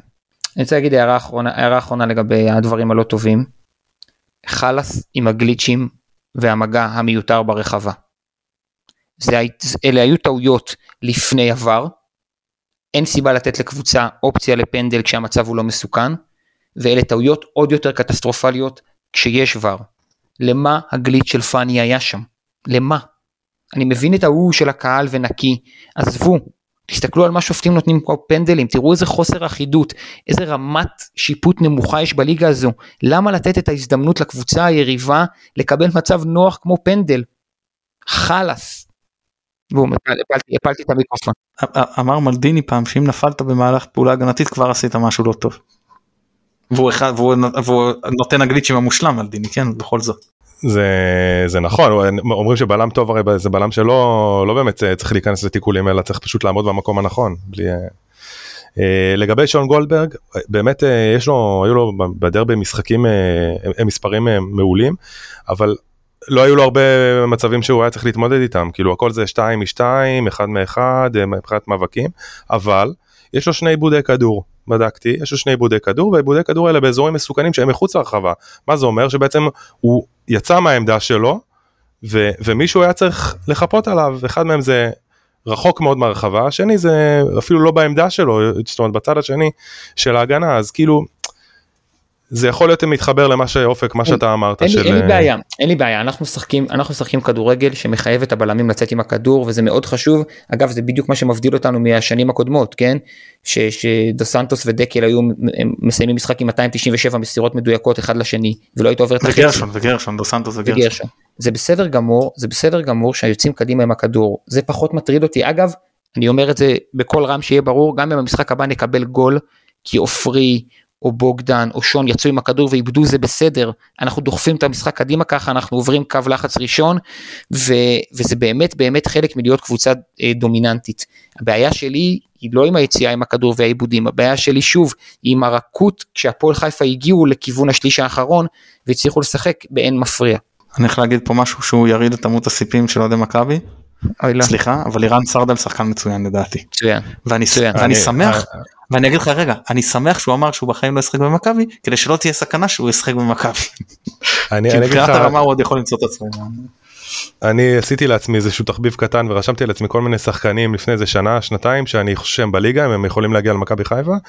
בעיניי סרדל אה, זהב למרות שסרדל עם כל הדיבורים שלו לא יודע אם כמה באמת רוצים שהוא יגיע לא, הוא לא למכבי יכול חיפה. להגיע אבל- אגב סרדל אבל הוא סרדל- שחקן מצוין. סרדל- במשך שנים היה משחק מגן וקשר ועובר מקו חמש לאמצע. והשנה יש לו דיברנו על זה לפני המשחק מתן יש לו שלושה גולים חמישה בישולים אה, אם זה מעניין אתכם או, או אני באמת לא הוא לא יודע כמה זה מעניין את המאזינים אבל אה, כל הנושא הזה של שחקנים שבישלו והבקיעו הפועל חיפה מאוד מאוד חזקים אם אתה אם הם מחברים מספרים. זה תורג'מן זה אושוולד זה זה סרדל זה זה, זה, זה מטורף בעיניי, כן? זה לא קבוצה שיש לה המון כוכבים, או שבתחילת העונה הייתם אומרים שתורג'מן יעשה בישולים וגולים ביחד 10, וסרדל יעשה 7, ואושבלד יעשה 6, זה מאוד מרשים. כמובן שאנחנו הכי טובים בזה בליגה, כן? במונחים של 4 ומעלה, זאת אומרת בישולים ושערים ביחד 4 ומעלה, יש לנו חמישה שחקנים. אחרינו, הפועל חיפה עם שלושה שחקנים. מן הסתם לנו יש את אצילי שיש לו 11 ואת חזיזה עם 9 ואת אה, דין דוד עם 5 ושרי עם 5 ודוניו עם 4. זהו סיימתי, הסתכלתי קצת לפני. שלום. אני ברשותכם אני רק רוצה לעשות closure לדרבי. אה, אני רוצה רק לסכם ולהגיד שאני כאילו אמרתי דין דוד הוא איש הוא כאילו איש המשחק אבל אולי אפילו מבחינתי יותר מדין דוד זה מתחיל ונגמר בברק בכר גם בהרכב המאוזן גם במערך הוא לא השתגע ועשה ניסויים אה, כמו שלפעמים הוא עושה בחלק מהמשחקים שהוא עושה כל מיני מערכים אה, שלי נראים קצת מוזרים בטירוף שהוא נתן לשחקנים במשחק לחץ הוא גם קרא, הוא עשה חילופים נכונים גם הוא קרא נכון את המשחק. אה, אני חושב שאפו גדול מגיע לו. איך עושים, איך עושים בפודקאסט שאני מסכים איתך? מה מה? מוחאים כפיים? אני מסכים איתך. תודה רבה. עוד משהו עוד משהו שאתם אה, רוצים להוסיף על הדרבי?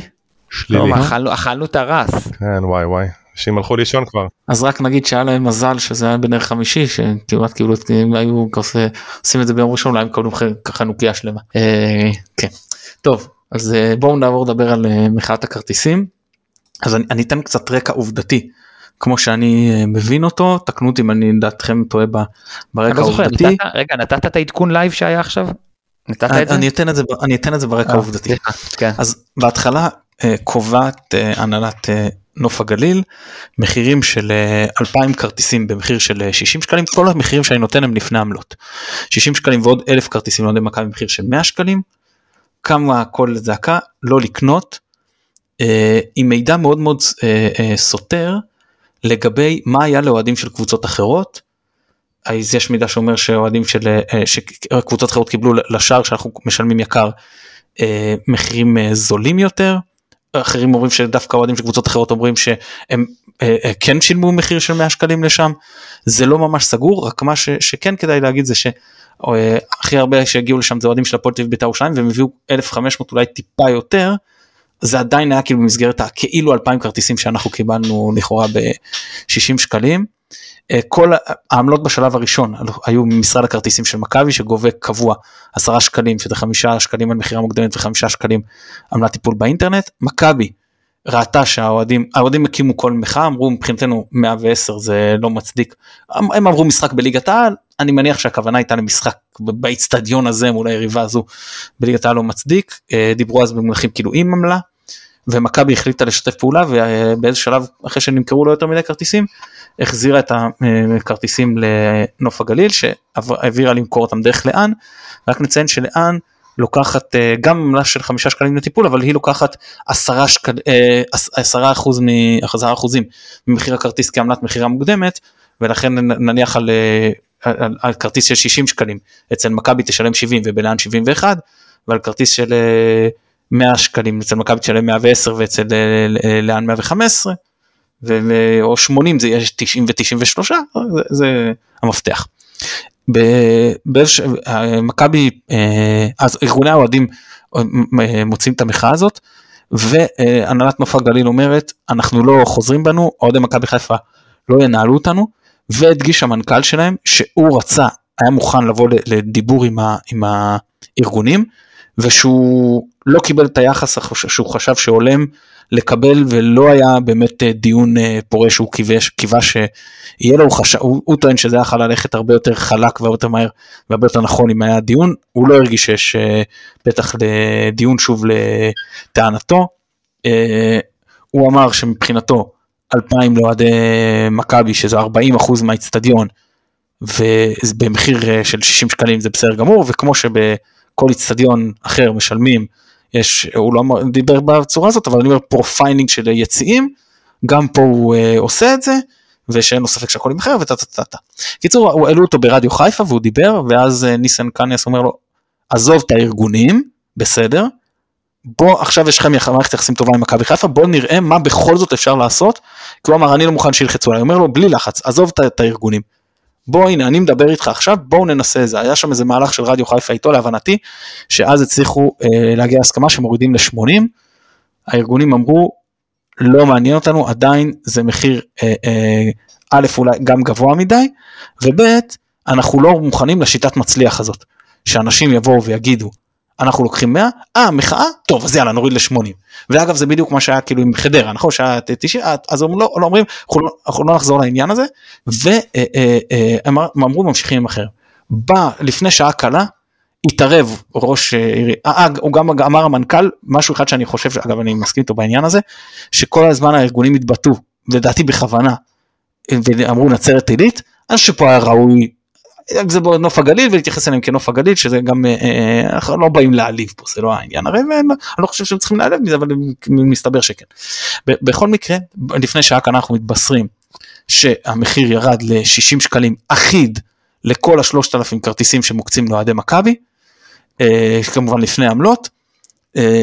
אני תוך כדי הפרק טיילתי קצת בעמוד של, של הקופים ראיתי שיש אוהדים שאומרים חבר'ה זה אה, אה, מספיק, הצלחנו, בואו נקנה, בואו נפוצץ את האצטדיון, הדחיפה של הקהל חשובה. לעומת זאת אנשים שאומרים לא, בואו נראה שאם זה מחאה אנחנו הולכים עד הסוף, שאף אחד לא ינסה אותנו אפילו מלכתחילה. אז לי יש הרבה מה להגיד על המחאה, אבל זאת התשתית העובדתית כמו שאני מבין אותה, אתם מוזמנים לתקן אותי אם אתם חושבים אחרת, וגם כמובן להביע את דעתכם, אז אופק בוא תתחיל. אתה אומר מחאות זה הצד שלי. אמ, אני טענתי את זה גם לפני חדרה וחבריי שהיו במשחק אה, לא הסכימו איתי, חבריי הבאמת טובים, אה, ואני ממשיך לטעון את זה גם עכשיו. המחאה הזו היא הרבה יותר גדולה ממני, ממתן, מנדב אה, ומהקופים, ואני מאוד מאוד מאוד מעריך את מה שהם עושים, וחושב שהם עושים פה צעד חשוב לכדורגל הישראלי כולו. משחק כדורגל בנוף הגליל, בקריית שמונה, באשדוד, you name it, לא יכול לעלות 110 שקלים. אני אומר שוב, משחק כדורגל, כל אחד מהאצטדיונים, בכל אחד מהאצטדיונים האלה או הערים האלה, לא יכול לעלות 110 שקלים. זהו, נגמר. בשתי מילים, לא באים. תקשיבו, אם לא היינו מגיעים לחדרה, אם לא היינו מגיעים לחדרה, נוף הגליל לא היו מתחילים ב-110. לא היה פה משא ומתן בכלל, כל הדיון הזה לא היה מתקיים. אם נחרים את זה, אם נחרים את זה, ואחר כך נחרים את המשחק חוץ הבא בקריית שמונה, כי הוא יעלה יותר מ-60, בעלי הקבוצות יתיישרו. הקבוצות תתיישרנה. אין דרך אחרת. משחק כדורגל, אם הוא לא בקבוצות פלייאוף עליון, אה, אני יודע, פרסטיג' גבוה, מסורת, לא צריך לעלות יותר מ-60 פלוס עמלה. רוצה לריב עם המועדון על עמלה, תריב, אני לא רב עם המועדון שלי, אבל מול קבוצה אחרת, אין דבר כזה יותר. תקשיבו, זה מסר. אם לא באים למשחק בנוף הגליל אחרי ניצחונות כמו שעשינו, במשחק שיש בו 3,500, 4,000 אוהדי מכבי חיפה קל, זה חופש, זה יום ראשון, זה במומנטום, זה קל 4,000 איש. אם לא באים ומגיעים רק 100, זה מסר לבעלי קבוצות אחרות. אל תתעסקו איתנו. ואז אוהדי מכבי תל אביב יגידו אותו דבר, ואוהדי באר שבע יגידו אותו דבר. וככה המחיר, המחירים ירדו. רק ככה זה יעבוד. אז אני מאוד מצטער אם אני אומר פה משהו ש, שקשה למתן שהוא אוהד מסור וכל משחק הוא הכי חשוב לו בעולם. אני באמת מצטער. אני חושב שזה גדול מאיתנו וזה נכון לכדורגל הישראלי ואולי גם לחברה הישראלית אם כל אוהדי הקבוצות הגדולות יתאחדו למשהו אחד סוף סוף ביחד. והערה אחרונה זה בדיוק המחאה שצריך לעשות עם בזבוזי הזמן. בסוף זה צריך להגיע מאיתנו מבני האדם, מהצרכנים במרכאות, שלא יהיו מוכנים יותר שמשחקים ישחקו 51 או 52 דקות נטו. זהו, סורי. אוקיי רגע אבל לגבי טוב אתה יודע מה ניגע פעם אחרת בעניין של הבזבוז הזמן בוא נמשיך עם כרטיסים לדף. אני אני כאילו אני מסכים עם רוב הדמרים של של אופק אני די בטוח שאם זה היה עכשיו כאילו גם כל הארגוני אוהדים של מכבי תל אביב של בית"ר של הפועל תל אביב ממזמן היו מתיישרים וזה וזה גם משהו מה שמעצבן זה שכאילו כל שנה אותו סיפור כאילו אתה יודע אפשר היינו יכולים כאילו לחסוך כבר שנים של כאילו התעסקויות מטומטמות סליחה על המילה כאילו התעסקויות כאלה באמת כאילו. נדב, כשהיינו מקום כאילו עשירי, כשהיינו מקום עשירי, כשהיינו מקום עשירי לא לקחו מאיתנו 110 שקל. זה הרי תוצאה של הצלחה. אבל אני, אני רגע נתחיל מהבסיס. עכשיו אנחנו מצליחים בשנה הבאה מכבי תל אביב מצליחה ובעוד שנתיים חס וחלילה באר שבע מצליחה לא רוצים. נתחיל, נתחיל מהבסיס אני לפני uh, חודש לא זוכר מתי מתי היה המשחק באשדוד שהתראינו מתקן מעליב מעליב. אני זה רק דוגמה כן אבל אני אומר אין סיבה בעולם אוקיי מכבי חיפה משחקת הכדורגל כרגע הכי טוב בארץ וזה אני מאוד נהנה והכל אבל אין סיבה בעולם לשלם כל כך הרבה כסף על כזה כדורגל עם כל הכבוד. כאילו זה, זה כדורגל שהוא לא עכשיו וואו אני בא ואנחנו רואים והמגרש מפוצץ ויש פסיליטיז וזה חוויה לכל ה, לכולם גם למשפחה ורואים כדורגל ברמה מאוד גבוהה לא.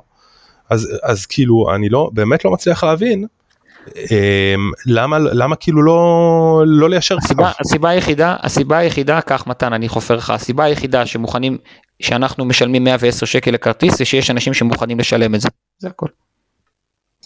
טוב אני ברשותכם אני אני פחות רגע אגע בפן האישי שלי כי גם נגעתי בו הרבה בעבר גם נגד חדרה וגם כתבתי על זה על כל הגישה שלי.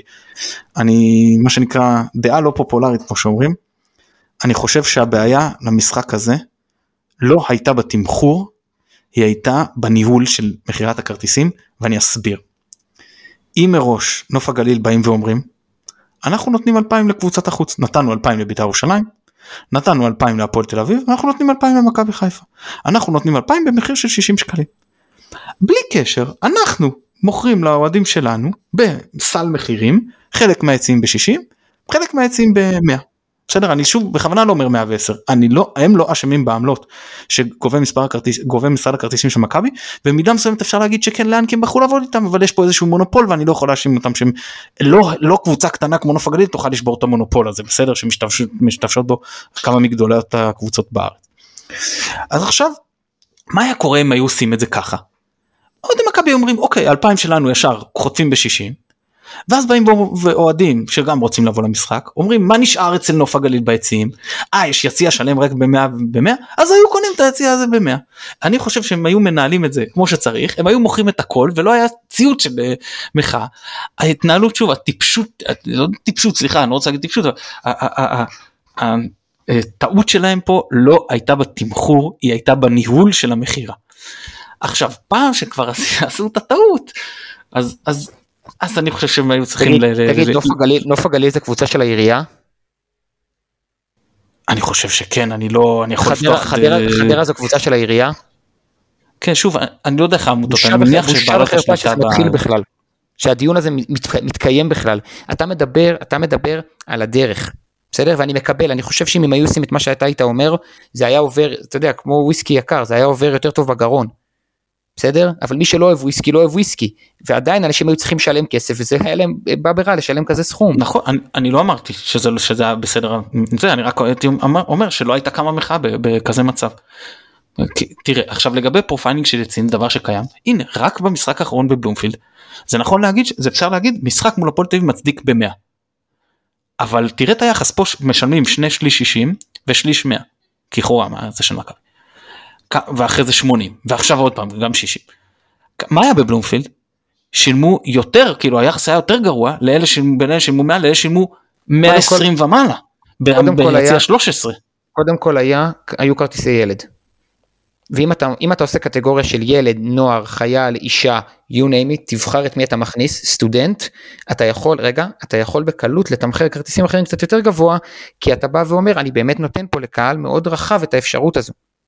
בסדר? היית עושה 80-40, היית עושה 80-40 ומכניס ב-40 ילד, נוער, חייל, סטודנט, אזרח ותיק, אישה, הנערף, באמת, אני לא יודע מה, יש מצב שזה היה עובר חלק, אמיתי. לא, אבל עובדה, לא, זה מה אה, אבל זה אה, שהיה בחדרה 80 40 זה מה שהיה בחדרה. זה התחיל כן, ב-110, שמו- זה התחיל ב-110. לא מה פתאום חדרה מה פתאום אני קניתי בשנייה שאני אני קונה תמיד. בשנייה שנפתרה המכירות אז אני אז אני יודע תמיד על המכירות אחרי שכבר יש לי כרטיס ביד אני שילמתי 90 שקלים על הכרטיס לח- לחדרה. אני ואני מבין ש... אני מבין שעדיין יש על אה. זה דיונים. אני מתעדכן בלייב. זאת אומרת, אין החלטה אה, סופית אז על החברים. אוקיי, אבל אם אני חוזר לחדרה אני אומר לך ש-80-40 זה מה שהיה שם ולא היה מקובל ואז התחילו מריבות בין אוהדים מישהי אמרה תראה אם אני מה אה, נקודת השוויון רגע, עוד עדכון, עוד עדכון, קריית שמונה ניצחו בגול כן. ניצחון דקה 94 את נתניה. אוקיי סליחה. תראה היה היה מה נקודת השוויון נקודת השוויון בין 60 אחוד אחיד ל-80 40 זה זה כאילו אה, הורה ושני ילדים. הורה ושני ילדים ישלם אה, אה, אה, אה, לא, אה, 160, 160. כאילו זה- זה היה עם- עם- עם- עם עמלות אני לא אני לא זוכר כן זה זה כאילו פה אה, 160 ופה זה זה כבר זה כבר יוצא אה, 180 אז אז זה עוד כאילו אפשר להגיד ואז בא מישהי ואמרה רגע ואם ואם יש לי אה, אה, או, אה, או שחדרה אז לקחו אני כבר לא זוכר יכול להיות שבסוף זה התיישר עד אה, כן עם עמלות זה היה זה היה 70 ואז היה 210 עזוב, עזוב, אנחנו נכנסים פה לפינה, שאני- פה טועה שמראש הם לקחו אבל 90 ת- סליחה מראש הם לקחו- לא, איפה- 90 לא איפה- 80 איפה- סליחה. 90 איפה- ו-45 איפה שנייה המ- שנייה שנייה שנייה שנייה שנייה שנייה. 90 ו-45 סליחה אני חוזר בי לא 80 40 אלא 90 45 ואז מישהי אמרה אם מורידים ל-60 אז זה הנקודת השוויון. זאת אומרת הורה ושני ילדים משלם או פעמיים 90 45 זה- ופעם כן, זה 180 על 180 180. או שלוש פעמים 60 אוקיי. ואם אתה כבר הורה ושלושה ילדים אז כבר עדיף לך את המחיר הראשון על המחיר השני. מה שאין לך ב-150 כי ברור שתמיד זה עדיף שזה יהיה אה, 60 למרות שאגב לפי התקנון אין דבר כזה. 60 הוא לא מחיר אחיד אלא 50 הוא המחיר האחיד. אה, אז אז אז גם אני אומר בכל מקרה בבלומפילד שילמו שונה. גם ב- ב- באבירן אה, אני יכול להגיד שהרבה פעמים נותנים לי תשובה כמו אה אה, אתה לא רוצה לש... אני אומר מה זה לוקחים לנו על המקום במזרחי מחירים הרבה פעמים מטורפים במשחקים שאנחנו צריכים לשלם אין לי בעיה לשלם הרבה על מנוי אבל אני אומר שתנו לי את הזכות מהמנוי גם במשחקים שלא במנוי לקנות במחיר סביר. והרבה פעמים לוקחים לנו מחיר אה, מוגזם אז אומרים לי חלק מהעובדים אז תלך ובמשחקים האלה תשב במקום יותר זול. זה לא מצוין אז במשחק הזה תלכו ותקנו ב-60 שקלים. אז, אז לא כולם יכולים פה ולא כולם יכולים פה ובבלומפילד לא כולם יכלו לקנות ב-100 ואני יודע ספציפית על אנשים שרצו לקנות בבלומפילד ב-100 ולא נשארו להם כרטיסים והם נאלצו לקנות ביותר עכשיו אני חס ושלום. לא מצדיק פה את נוף הגליל במחיר אבל profiling שיציעים נגיד שיש, מראש אם היו עושים 60 ו-80 אני חושב שזה היה נסבל. מדבר, אתה מדבר, ונראה לי אפשר יהיה לסיים את זה פה, אלא אם נדב ירצה להוסיף משהו ואתה, אתה יודע, תמשיך אותי. אתה מדבר מאוד מיקרו, ואני דיברתי מקרו, והתופעה הזאת חייבת להיפסק. כדורגל צריך זהו. להיות, כדורגל צריך להיות שייך לכולם, זה בדיוק כמו שלא משחקים כדורגל נטו, זה בדיוק כמו השעות של המשחקים שצ'ארטון מחזיקים את כולם, אתם יודעים איפה, אין, אין, אם זה לא יבוא מאיתנו, אף אחד לא ידאג לנו. אתה מבין את זה? אף אחד, בעלי הקבוצות לא ידאגו לך, זה הכסף שלהם. בואנה, אנחנו מדברים על קבוצות עירייה, זה כסף ציבורי. זה כסף ציבורי, זה הכסף שלנו. וזה לא אכפת להם. אז קבוצות של בעלים פרטיים שבאים לעשות כסף על הכדורגל ופרסום על הכדורגל, הם ידאגו לנו. אם אנחנו לא נדאג לעצמנו, אף אחד לא ידאג לנו. טענתי את זה בחדרה, אני טוען את זה פה, וזה סבבה שאנחנו חלוקים מתן, אני לגמרי מקבל את מה שאתה אומר. נדב אתה רוצה עוד אה, להגיד משהו? אני אגיד שני דברים דבר אחד זה רק אה, כן אה, אני אקח מזה גם דבר חיובי מראה את העוצמה שלנו כאילו אני כן חושב שמגיעה פה מילה טובה ל- לארגונים ש, שכן מצליחים אה, להשיג פה הישגים בעיניי. כאילו יכול להיות שזה פתח גם לעוד דברים חיוביים שיגיעו בהמשך מארגונים אחרים. ודבר שני, לא יודע, אולי אני לא, לא מבין מספיק, אבל איפה מנהלת הליגה פה? כאילו זה לא חלק מהתפקיד שלה? זה לא חלק מהייעוד שלה המקורי? או, כאילו... לא. מה זה אני- אני מנהלת הליגה? מה- מה זה מנהלת הליגה? מה, מנהלת מי- הליגה? זה נציגים של הקבוצות, לא? נציג, נציג מכל קבוצה, נכון? בעלים, מנכ"ל, סגן יושב אוקיי. ראש, you name it, בסדר? והם אמור- אמורים, אמונים על חלק מהדברים האלה גם, לא? אסור להם? להתערב בזה הם התערבו בזה מה? בעבר. הם פרסמו? תקשיבו תקשיבו הם פרסמו תקשיבו הם פרסמו אז מחירים מומלצים לפי פרופיל משחק הם הגדירו מה זה משחק A מה זה משחק B מה זה משחק גדול. C ונתנו מחיר מומלץ והם קבלו פנייה מהרשות להגבלים עסקיים שאסור להם לעשות את זה זה התנהלות קרטלית זה תיאום מחירים ופשוט אסור להם להתערב בעניין הזה והם הסירו את זה ולכן הם לא עושים לפחות לפי טענתם אני לא באמת ישבתי וצוטטתי לקו ושמעתי את השיחה זה אבל לטענתם. אה, שנאמר פה בהסכת שלנו שהתארח דוב- דובר המנהלת אה, לא יודע אם הוא עדיין או לשעבר שי ברדה אמר שזה הפנייה שהם קיבלו אני לא יכול לצפות מהם לעשות אה, משהו פ- שהוא עומד בניגוד ל- למוסדות המדינה זה אם בוודאי. הדבר אם הדבר אגב, הכי אגב, חשוב אני הוא אגיד- הקהל בבית. אגב, אני חייב להגיד עוד משהו, הכמויות שאנחנו מביאים ב... לא יודע מה, בעשר שנים האחרונות למגרשים, זה, זה שם אותנו בכזאת עמדת כוח, אפרופו אופק, מה שאתה אמרת עם ה... כאילו הכוח בידיים של הקהל. יש לנו את המסה, זה יש לנו את פסיכי, המסה כאילו- ויש לנו את הצדק. כן, עזוב. כאילו, ראיתם את הכמויות שהבאנו לבלומפילד יותר מכל הקהל ביחד, כאילו. אז כאילו... יודע, אני זה- זוכר, אני זוכר, אני זוכר עשרת אלפים אוהדי מכבי חיפה נגד נס ציונה במושבה. עשרת אלפי אלפים, ניצחנו 3-0. בסדר? עשרת אלפים. אני רוצה אני רוצה עוד להגיד עוד משהו כי הוא דבר חשוב מאוד ויונתן אני מבקש שאת המשפט הזה תשים לי ב- ב- ב- כמה- אני- תבליט לי אותו בטוויטר כ- כ- כפוסט נפרד מבחינתי כי כי הוא משפט חשוב כי חשוב מאוד שאנשים יבינו את זה את העניין הזה יש עכשיו אני ראיתי פרסומים של אנשים מהארגונים שרושמים ברשתות החברתיות ש- אה, 70 זה לא מחיר סבבה לאוהד לשלם על משחק כזה. אה, והעמלה זה אנחנו יודעים זה דבר שקיים כולם יודעים את זה לא שתיקחו מחיר בסיס יותר נמוך. אני, אז דיברנו וביררתי את זה עם עוד ביקורות. היום כדי שקבוצה בסדר גודל של יציון כזה תצא לא תפסיד על יום משחק היא צריכה לקחת מחיר של 60 אה, שקלים ואם היא רוצה לפצל אז 80 40. אני מזכיר נכון שלפי התקנון מחיר אחיד זה 50 על- אם היא לוקחת 50 היא לכאורה מפסידה. לא, לא נכנסתי לתחשיבים אני לא רואה את הדוחות הכספיים של כל קבוצה וקבוצה אני מדבר בצורה גדולה בגדול כדי לצאת אה, אה, שווה על בן אדם שמגיע ליציע בהנחה שהבאת פחות או יותר די מילאת את האצטדיון אתה צריך לקחת אה, 60 שקלים. אז אני לא מצפה מהקבוצות לבוא ולהפסיד כסף ב... אין מה לעשות לא יכולת להפסיד אה, ל- בכוח כסף על אה, ימי משחק. ו- תתכבדנה, לכן דרישה- תתכבדנה שנייה, שנייה, הקבוצות. ולכן רגע רגע שנייה שנייה ולכן דרישה להוריד את המחיר הזה ולא משנה בכמה איזה חרם היא תלווה היא פשוט אה, נידונה לכישלון כי אם תגידו אנחנו במחיר של 60 לא באים אז יוותרו להם אז במידה מסוימת תהיה פחות צפי יוותרו להם על אה, עלויות מסוימות שהם בערך 60 שקלים לכרטיס של אבטחה של אה, סדרנים של, של, של, של קופאים שלא יודע מה של כל מה שדורש אה, יום משחק. אה, זה, זה ירד להם ב, ב, ב, אה, בהכנסה זה ירד להם בהוצאה ויישארו יחסית אה, פיטים על מי שכן יבוא. אז אני חושב שגם אוהדי הכדורגל מהצד שלהם יופי אנחנו יודעים להגיד בצדק ויפה מאוד שמאה לא מצדיק כזה משחק. אני מחזק את ידיו של כל מי שאומר שמשחק כזה לא מצדיק 100 שקל. אבל צריך להודות שאם באמת הטענה הזאת היא נכונה ולי נשמע מהדברים שאני נחשפתי עליהם ועם ההכשרה המקצועית שלי אני חושב שאני יכול לבחון את זה בצורה קצת יותר טובה מרוב האוהדים ש-60 זה המחיר שמוציא אותם אה, אה, פיטים על המשחק אולי עם אצטדיון מלא הם יכולים להרוויח קצת יפסידו קצת לא משנה אני מדבר בגדול. אז זה מחיר ש- שאנחנו אה, אה, אה, בין, אה, גם אם אנחנו פחות אוהבים את זה זה המחיר ולא צריכים אה, על, על זה צריכה נגיד להיות המחאה לא צריך לריב הלאה כי כי זה, זה הגבולים שאני חושב תן לי, תן נכון. לי, אז תן לי, תן לי לסיים כי אנחנו באמת באמת באמת חופרים ובעיניי זה באמת זה שווה פרק נפרד זה חשוב. א', אף אחד לא יגיד לך כלום על מחיר של 60 שקלים, לא תראה מחאה, לא תראה חרם, לא תראה כלום.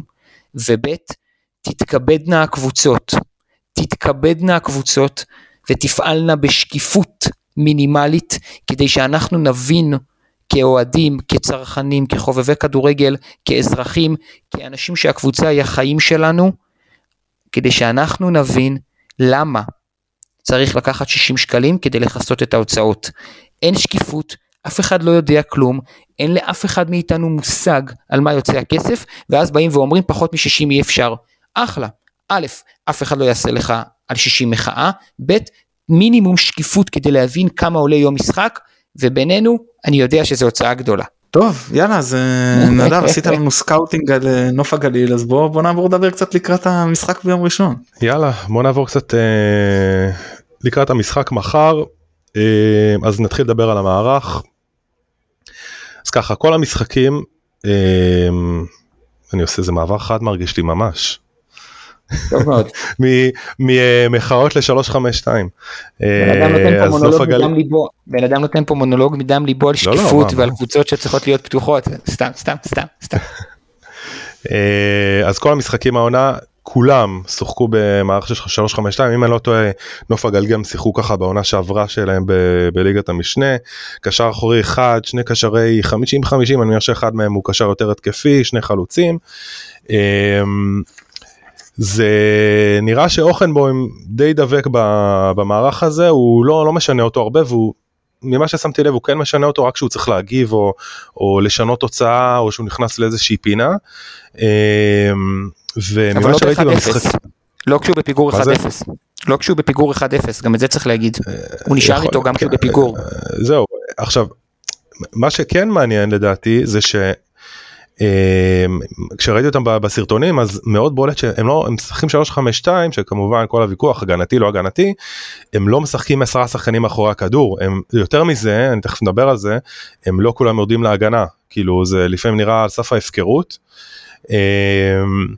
ואם אנחנו מדברים על זה אז רגע ניגע בדברים שבמדדים שהם מובילים בהם בליגה מדדים שהם חלשים בהם אז דיברנו על, על הקטע של ההפקרות אז בואו נתחיל עם החלשים אז אין איזשהו משהו שהוא בולט ביחס לכל הקבוצות בליגה אבל בוא נגיד שנשרקו מולם הכי הרבה פנדלים העונה בליגה חמישה פנדלים.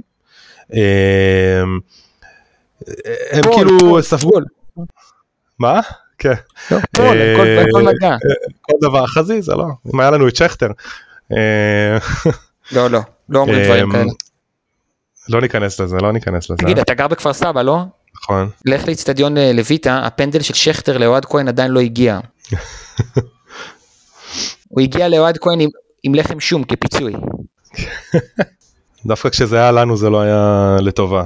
בכל מקרה אין, אין מדדים שהם כאילו קיצוניים אה, ברמה שלהם חוץ מהפנדלים אה, ומבחינת אה, מדדים טובים אז הם מקום ראשון בליגה שזה מפתיע בקרוסים מדויקים להרחבה 3.7 למשחק מוזי שחקן מושל שלנו מקום שלישי בליגה במדד הזה והוא לא עשה את זה בדקות מעטות הוא עשה את זה בשיחק קרוב לשישת משחקים המצטבר העונה.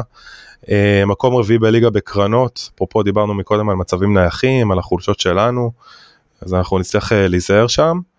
אה, בסדר, מקום חמישי בליגה מאבקים מוצלחים, אני לא כל כך כאילו, אני לא מזלזל בזה, אבל אני לא, זאת אומרת, זה, זה לא נתון שאומר לי אה, המון. אה, משמעויות לפחות בעיניי יש נטייה ברורה מאוד לאגף הימני שלהם לעומת האגף השמאלי כאילו ממש חוסר איזון מבחינת הקרוסים המדויקים להרחבה זה 63 שמדויקים בימין לעומת 46, 46 בשמאל נראה שהרוב הגדול שלהם הוא באוויר שוב אפרופו המשחק הגובה שלנו. אמ, וזה משהו שחשוב לשים לב עליו אולי לא יודע אולי חזיזה וסאן שם צריכים לעשות אה, יותר להיות מרוכזים ולמנוע מלכתחילה את ההגבהות האלה וגם כמובן ריכוז של הקו האחורי. אה, ובקרנות שמתי לב שהם מאוד אוהבים לסובב את הקרנות החוצה. אמ, זה בעיקר בולט בקרנות מצד שמאל ואז כשמגביהים החוצה אז הם כאילו אומרים זה היה כאילו אומרים מראש טוב אנחנו כנראה לא בטוח נצליח לנגוח את כדור פנימה והרבה מחכים על, הק... על ה-16 ל... לריקושטים הם שמו כמה גולים ככה. כן, אמ, מכדור שני בקרן. אז זה משהו בדיוק מכדור שני אמ, אז זה משהו שדי בולט ששמתי לב אליו. אמ, מבחינת חולשות אז כמו שאמרתי, יש המון דלילות בהגנה, אנחנו, דיברתי על זה עם יונתן, אנחנו נשים אחר כך אה, איזשהו וידאו קצר שערכתי שממש מראה את זה, זה מאוד מאוד בולט, כאילו הם מבולבלים מאוד בשמירות. אה, אה, לא, נדב, נדב, הם לוחצים, הם לוחצים בצורה שהיא אפילו מזכירה אישית. הם לוחצים שני חלוצים על שני בלמים, בסדר? שחקן מאחוריהם לוחץ על, ה, על השש שלך ועל השמיניות, מגנים יוצאים גבוה, הם נשארים כל כך דלילים על שטח כל כך גדול, שזה נראה מבולגן, אבל בעצם זה כי זה מאוד נדיר, שמירה כל כך קרובה. וזה נגד מכבי תל אביב זה בלט בטירוף. אז זה נכון, זה, אני חושב שזה נכון מה שאתה אומר, אבל גם, גם כשהם מגיעים נניח במצב מאוזן מול ההתקפה של היריבה, אתה רואה שהם פשוט, אחד מה... היה איזה גול אחד שהם חטפו נגד לי נגד מכבי פתח תקווה. אה, אחי, הם שחקני כדורגל, הם שחקני כדורגל פחות טובים לשחקני כדורגל שלך, אם זה לא ברור. לא לא ברור אבל אני אומר כאילו יש שם הרבה חוסר ריכוז ואתה יודע כאילו אחד המגנים שלהם רץ יש שם את ברגמן, כן? עם הידיים מנהל את כל ההגנה עם הידיים סדרן עבודה אתם תראו ביום ראשון. אז, הגבהה של כדור הוא כאילו פשוט לא מסתכל על השחקן שלו בכלל הוא ברח לו אני, לא, אני טעיתי אם זה בכלל אזורית או לא. אה, הוא מגן שכאילו לחצו אותו הולך עם הכדור עד ה-16 שלו ומוסר נגד הפועל תל אביב זה היה לדעתי, נגד, מוסר לחזות של הפועל תל אביב, מפקיעים גול, כאילו משהו כמו פיפא, כאילו כזה. אמ, ואיטיים מאוד, אה, זהו, כאילו הליקויים האלה בעיניי זה, זה, הם משאירים גם המון שטחים, זה, זה, אני לא, לא, באמת, אני לא רוצה להגיד איזה מקום מזלזל, אבל זה יכול להיות כמו טרף קל, כאילו עבורנו, אם אנחנו נדע לשחק חכם, אמ, ולא לקחת את זה למקום היהיר. אה, תנועה בלי כדור, בידוד של שחקנים, עם אה, משיכה של שחקן מרכזי אה, לפינה וכאלה. זה לגבי החולשות. כלפי דברים נוספים שחשוב לשים עליהם לב לדעתי, בסדר, פרייטר, קיזיטו ונחמני הם כובשים כל אחד שני גולים העונה, שוקרני מבשל מצטיין עם שלושה שערים, שלושה בישולים. עכשיו מבחינת דריבלים אה, שוקרני בלילתי וטימותי מוזי עם כמות הדריבלים המוצלחים אה, הגבוהה ביותר בקבוצה ביחס לדקות משחק עכשיו. בסדר דריבלים זה, זה טוב ויפה השאלה איפה הם עושים אותם אז לשוקרני רוב הדריבלים המוצלחים הם אה, בחצי מגרש שלו שזה פחות מרגש ולמוזי הם יותר קצת קצת יותר קרובים לרחבה ולבלילטי יש הכי הרבה דריבלים מוצלחים בקרבת הרחבה באזור השליש האחרון אה, באגף שמאל, שזה האזור של אה, רז מאיר. אה, שם לדעתי אצילי יצטרך אולי קצת לעזור לו. מילה על סתיו נחמני, הוא מוביל את הקבוצה עם בעיטות, כמות הבעיטות המדויקות למסגרת. צריך לציין שרוב הבעיטות שלו למסגרת הם בכלל לא מהחמש, אפילו לא, זאת אומרת, כולם בתוך הרחבה. אמ, אבל הוא לא, זאת אומרת זה חלוץ, הוא לדעתי די מגוון, הוא לא רק אה, דוחק או שם גולים אה, קרוב לשער, אלא הוא גם בועט לשער. אין לו שמאל, מכיר, מכיר שצועקים בשכונה אין לו שמאל על ילד? אז נחמני אין לו שמאל, עכשיו אני מבטיח שהוא יבקיע גול בשמאל בגלל המשפט הזה, אבל זה ניכר אצלו עוד מהנוער, עוד מהנוער במכבי חיפה, זה 99-1 ימין מול שמאל אצלו. אה, אוקיי, אז זה גם נקודה מעניינת. אמ, זהו שוקרני ופרייטר שחקנים אחרי הרבה מסירות מפתח מוצלחות מה, מה שמעניין לגבי המסירות מפתח שלנחמני שהוא חלוץ יש לא מעט מסירות מפתח מוצלחות יש כמעט חצי זאת אומרת 50 אחוז 3 מ-7 משהו כזה שזה די יפה. הם משחקים שני חלוצים בגלל זה. כן. אמ, וזהו ומשהו אחרון ש, שגם כן אה, שמתי לב לזה שרוב הגולים אה, אה, הובקעו במחצית השנייה. ו... יותר מזה, שבעה מהגולים מתוך השלוש עשרה שהם ספגו, הובקעו ברבע השעה האחרונה.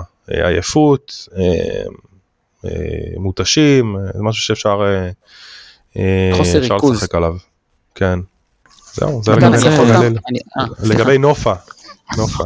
כן, אני רק רוצה להגיד על, על נחמני משהו אחד ואז אני אתן לך אופק להרחיב, אני, אני אתן לך איזה שאלה וממנה תרחיב כבר על הקבוצה. אז לגבי נחמני, אני קיוויתי שהוא התחיל את העונה טוב, ואני חשבתי שזה הולך למעלה, זה מאוד נעצר, הוא אפילו, הוא מחליף ברמה של, במשחק האחרון הוא נכנס כמחליף והוחלף.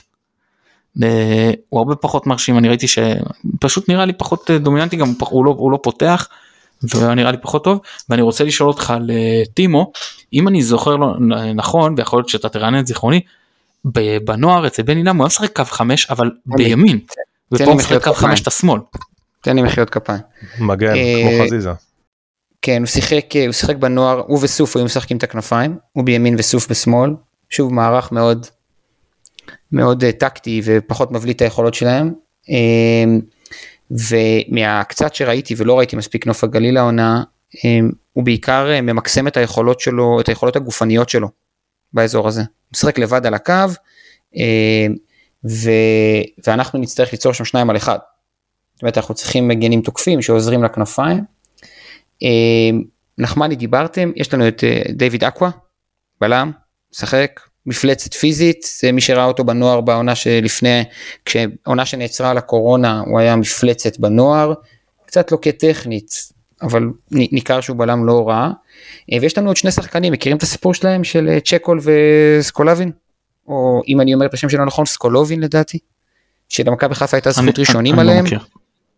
מכבי חיפה הייתה זכות ראשונים עליהם, קנו אותם באיזה 600-700 אלף שקל לפני שנתיים, השאירו אותם שם, ולא התקדם איתם כלום. לדעתי, לדעתי סקולובין נשחק, עלה מחליף משחק אחד העונה. אה, והוא מגן ימני, בסדר? הוא מגן ימני שמכבי חיפה הייתה להם אופציה ראשונה עליו כדי שלא יברח. אה, והשחקן השני עודד צ'קול הוא כזה שחקן כנף, חלוץ, אני יודע, אפילו עשה נבחרת נוער לדעתי. קיצור, מכבי חיפה שם עליהם כסף ולא יוצא מהם כלום ובנצרת עילית, ויחד עם אה, אקווה, טימותי וסתיו נחמני זה חמישה מושאלים שיש לנו אצלם. אה, נקודה, אה, נקודה קריטית שרציתי להגיד לגבי נצרת עילית, נוף הגליל, זה שהיא באמת לוחצת גבוה, צייצתי את זה גם בזמן המשחק שלהם מול מכבי תל אביב. הם לוחצים גבוה וקרוב לשחקנים, וואנס אתה עובר את הלחץ, נוצר הברדק שנדב דיבר עליו. ופה אני מגיע לזה שאני חושב שזה משחק לעופרי ארד. אני חושב שאם עופרי ארד פותח בלם בימין, ובוגדן זז שמאלה, א', שון נח. שון לא נח הרבה משחקים. ב', עופרי יותר טוב עם הכדור ברגל, ואם אתה, אתה מצליח לעבור את משחק הלחץ, ואם אתה מצליח לשחרר פס טוב קדימה שנגיד מדלג מעל שחקן למגן בצד שני כמו שעופרי עושה נהדר או אפילו איזה קורס לקיצוני בצד שני אתה מייצר יתרון שיכול להביא אותך למצב של גול ב-6-7 שניות. אה, ועופרי עושה את זה מצוין ולעופרי יש משחק ראש יותר טוב משון וגם על זה קצת דיברנו אה, מה גם שאנחנו חייבים רוטציה בבלמים מקווה שזה ברור לכולכם. אה, ורמי הוא לא אופציה לצאת עם הכדור קדימה ברגל ואורי דן אני לא יודע מה הסטטוס שלו. יהיה פה objection אופק אתה יודע. כן, מצוין. מצוין. אתה מדבר על זה בהרכבים אבל. כן, אז אני חסכתי כבר את הזמן שלי, כי אנחנו קצרים בזמן נראה לי בהרכב. אה, אז, אז דבר אחרון, אני, אני אוריד הרבה דברים שרציתי להגיד. להיות קרובים לשחקנים שלהם. להיות קרובים לשחקנים שלהם. לא לתת להם להגביה קרוסים בקלות, אלא לגרום להם להגביה קרוסים תחת לחץ. לא לתת לשחקני ההגנה שלהם לשחרר כדור לכנפיים בקלות, אלא תחת לחץ. הם לא שחקני כדורגל מספיק טובים כדי לעמוד בלחץ של שחקני מכבי חיפה כשהוא מבוצע טוב. הם כן שחקני כדורגל מספיק טובים להביך אותנו כל פעם שנתעצל, שלא נחזור, שנאחר בטרנזישן דיפנס ושנפקיר קצת כמו שהיה מול הפועל חיפה.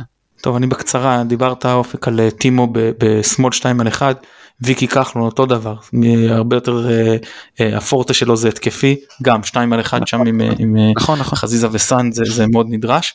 ותמיד אמרנו במשחקים נגד נתניה של ערן לוי אל תיתנו לו להסתובב שמאלה נכון? זה כאילו תעשו זה אז הוא אומר על שוקרוני אל תיתנו לו לחתוך דרך, דרך האמצע ב, ביציאה שם לא, לתת עליו את הלחץ להוציא לו את הכדור זה יעקר לדעתי מה שאני ראיתי אותם חלק מאוד משמעותי מכל משחק המעבר נכון, שלהם. זה, בדיוק, זה... זה בדיוק עליות קרובים זה בדיוק מה שלא עשינו נגד הפועל חיפה מתן בדיוק זה.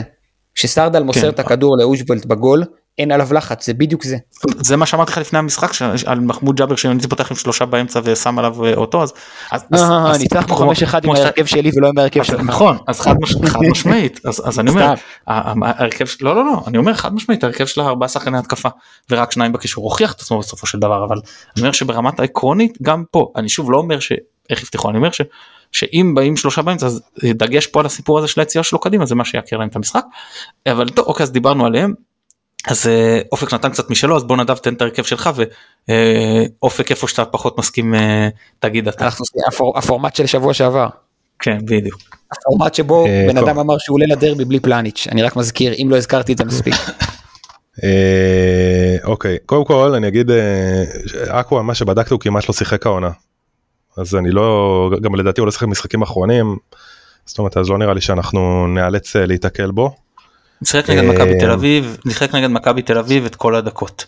ביחד כן, עם כן. דולב אזולאי ו... אז יכול להיות שהוא חוזר אולי הוא חוזר מפציעה אני לא יודע יכול להיות שאני כאילו לא לא הכרתי וזה אבל בוודאות עלה מול מכבי תל אביב ראיתי אותו גם. כן לא אוקיי סבבה.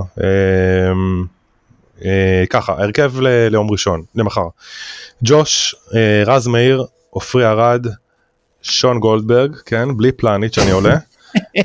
כן, בלי פלניץ', אני הפעם בתפקיד מתן. יש לי דז'ה וו, אה, יש לי דז'ה וו, יש לי דז'ה וו כמו יוסי בניון שאומר שביתר זה מועדון נעורים שלו שהוא, אה, אתם יודעים, אה, רצה לשחק רק בביתר, כזה דז'ה וו יש לי. איתי שכטר חותם ואומר שהוא חתם במועדון גדול. איתי שכטר יחזור אלינו, לך תדע. ואז יהיה בכלל איזה. אז שון, טלב, טלב צד שמאל, רודריג- רודריגז, ג'אבר, שרי, חזיזה, אצילי ודוד. לאט לאט, לאט לאט, רודריגז, אה, ג'אבר, שרי, שלישייה עם שני שרי. מחליפים, הבנתי. כן, אה, חזיזה, אצילי ודוד. מתן אתה רוצה להתחיל? טוב אז הוא לא- אני הוא לא אגיד יודע ככה. מאיפה להתחיל. לא, לא, אני אגיד ככה, לכאורה זה משחק, זה המשחק, לכאורה, זה המשחק לעשות בו רוטציה רחבה. אה, אממה. המשחק נגד, שנייה בדיוק, אממה, מראש היית מסתכל על הרצף משחקים האלה, זה, אתה אומר נכון. זה המשחק שאני מסמן אותו כמשחק הרוטציה. אממה, נפתח לנו סוג של חלון של פיינורד, זה כבר משחק לא חשוב, או חשיבות פחותה, כי בכל זאת זה עניין של כסף ודירוג וזה, אבל עדיין, רגע, רגע, אבל- אפשר אבל- לעשות, אבל שם עדיין כן. היית עולה בלי פלניץ' בכזה משחק? למרות כן. שזה נגד פיינורד והוא לפרוטוקול עם בלבד? שתי, בטח אני עולה כן, עם כן, שלושה כן, כן. בלמים ובלי פלניץ'. אני אני לא בלמים רוצה להיות נביא, פלניץ'. לא רוצה להיות נביא זעם, אבל אם אתה מקבל שם חמישייה, אז חס לא, וחלילה. אז אתה מועדון גדול, אתה מועדון גדול. בקנה מידה ישראלי ואתה מבין שמועדונים גדולים חוטפים חמישייה וקמים ומנצחים את המשחק הבא בליגה. הכל בסדר. כן כן אני אני אני אני יותר זה פשוט משחק הרבה יותר חשוב לנו ב, ביום ראשון אז uh, לכן אני סוחב את ה... סוחט את הלימון הזה מהשחקנים עוד משחק אחד ואז נותן להם שמונה ימי מנוחה את בית"ר ירושלים כשההרכב הראשון נח ב, ב, בפיינורד. יכול להיות אפילו שגם ג'וש כהן כאילו יש מצב שאני פותח שם משפטי אפילו. Uh, זהו לא, אז, אז עשירי- עשירייה זה כבר לא נעים. אה, שים פה לא, עכשיו את הוא לא- הגיף של. הוא שוער, הוא לא שוער רע, הוא לא שוער רע, זה הרבה יותר טוב מתמר ישראלי לדעתי. אה, אגב אתה יודע מה אני אגיד לך שהוא לא פחות טוב גם מעומרי גלאזר שהיום אה, פותח אם הוא יכל. לפתוח בגמר גביע הטוטו נגד הפועל באר שבע, הוא גם יכול נגד פיינורד. כן.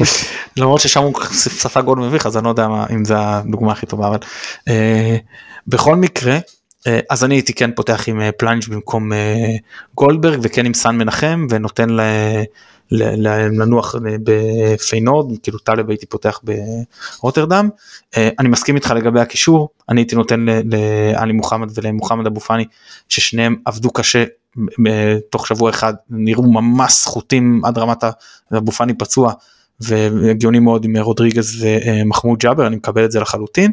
וכן ומעליהם אפשר שוב לתת לשרי אצילי חזיזה דוד ולדעת שבפיינורד החבר'ה האלה נחים ואתה פותח שם עם אה, דוניו וסער ו... ו... אני אתן. ו- מי- ו- אני יכול לתת- ולא, לא צריך לא חשבתי כרגע על כל ההרכב שם שזה מה. יפתח שם אבל אתה עושה שם רוטציה. מאוד אה, של, שלושה בלמים כמובן. ו... אני רוצה כן. לתת את ההרכב שלי ואז את ההרכב שאני עולה בפיינורד שתבינו את הרציונל. אני עולה בארץ, מה זה בארץ? מחר עם רז, עופרי, בוגדן וסאן. אני עולה עם חוסה אחרון ואני עולה או עם פאני או עם עלי בשמונה, אחד מהם משחק מחצית ראשונה, אחד מחצית שנייה. שרי עולה בעשר כרגיל, חזיזה, אצילי ודין דוד. אני עולה הכי חזק שאני יכול, בהנחה וחוסה כרגע מבחינתי זה הכי חזק שאני יכול, כי אני לא חושב ש... שאלי ופאני יכולים לפתוח שניהם בהרכב, זה עניין של כשירות וצריך לראות את המדדים. ואז אני עולה בוודאות במשחק חוץ עם אה, רז כנף ימין בקו חמש, עופרי בלם ימין, גרשון אחרון, למה, ש- שנייה שנייה אפשר כן. רגע שאלה? כן, בהנחה שסטריין עדיין לא כשיר למה לא עם רועי מל- רועי אלימלך? כי אני לא חושב שהוא שחקן טוב ופעם אחרונה שראיתי אותו זה היה לפני שנה וחצי. אני חושב שהוא שחקן לא אוקיי. טוב, בסדר? בסדר. אבל אני אדבר על עוד שנייה על שינוי שקשור ברז. אני עולה עם רז מגן ימני כנף, עם עופרי בלם בימין, עם רמי אחרון, זה העמדה שהוא הכי טוב בה, אחרון בקו חמש, עם שון בלם שמאלי כי שון נח בליגה, עם טלב wing שמאל כי טלב נח בליגה. ואז אני דן ממשיך, דן, אם דן כשיר דן פותח? לא. אה, לא, כמו שלא, כמו שלא היה צריך לזרוק אותו לאוניון ברלין, עזוב, זה שיחה אחרת, אורי דהן, ואז אני עולה עם חמישייה קדמית שהיא 2-1-2. ג'אבר, שלא עלה בליגה, אלא עלה מחליף, לידו או עלי או פאני, מי שלא עלה בליגה, בסדר? דולב חזיזה בעשר, כי דולב חזיזה לא משחק אחרי זה, הוא מורחק מהמשחק הבא בליגה, בגלל צהובים, בסדר? דולב חזיזה בעשר, ובן סער ודוניו, שני חלוצים. 5-2-1-2 כמו שברק אוהב באירופה, כשאני משחק עם דולב בעשר, ואם אני רוצה לעשות שינוי, אני יכול להכניס את אצילי במקום רז מאיר, ולהזיז את דולב להיות כנף ימין בקו 5 התקפי יותר. אוקיי, אם חזיזה באמת לא, לא מורחק, אני לא זכרתי את זה, אז אני מקבל את העניין שהוא יכול. לפתוח בפיינורד, אבל אני לא הייתי פותח עם אחד מקשרי הליבה שם, הייתי נותן ל... ל- או מאור לוי או אשכנזי. אוקיי. אבל אז אני זה חייב להגיד ש... אני חייב להגיד ש... מ- מרחשי ליבי זה עכשיו מתחיל אני מקווה מאוד שעכשיו נתחיל לראות את מכבי חיפה שאנחנו כל כך רוצים. כן, אני רק אגיד אה, שאגב, איזה פתיחת פה. אגב, איך לא אני רואה לא נו לא אני בדרך כלל לא עושה את זה אבל אה, לא, אני לא אני לא מאמין בנאחס זה בסדר. להאמין, בנאחס מביא מזל רע יש אומרים. אני רק אגיד ש- ש- ש- אני לא, לא אמרתי איך אני חושב שבכר יפתח אז אני חושב שבכר יפתח עם אותה אה, אה, רביעיית הגנה שפתחה בדרבי אני אגיד את זה ככה פשוט השינוי היחיד בין ההרכב הזה בהרכב של, של בכר פתח בדרבי זה שרודריגז יהיה בפנים במקום עלי מוחמד או מוחמד אבו פאני וחוץ מזה זה פשוט העתק הדבק לדרבי ככה אני חושב. אני פשוט עכשיו מתחילה העונה שלנו אני בוא נגיד את- נראה לי שזה הזמן. להתחיל אה, לשבת להתרווח אחורה בכיסא באצטדיון אני מאוד מקווה שזה מה שיהיה. טוב אז אה, יפה אז חברים אה, תעקבו אחרינו ב, ב, תמשיכו לעקוב אחרינו ברשתות החברתיות אנחנו יש לנו לקראת פיינורד שחקן עבר אז ככה אנחנו נפרסם בקול קורא במהלך הימים הקרובים גם אם אה, אה, שתוכלו ל- לתת לו שאלות ואז גם נחשוף את אה, שמו זהו אז תמשיכו לעקוב וחנוכה שמח ושבוע טוב ותודה רבה לנדב. אנחנו מתנצלים, אנחנו מתנצלים על הפרק הארוך. כן כן. חפרנו ממש. אכילת ראש. כבר. ותודה רבה לאופק. אנחנו באנו חמים מהרכבת. כן. עצבנים על המכונת שתייה. ותודה ליונתן אברהם שנותן לנו את התמיכה הטכנית מאחורי הקלעים. אני מתן גילאור, תודה רבה שהאזנתם. ביי ביי. תודה, תודה, תודה רבה.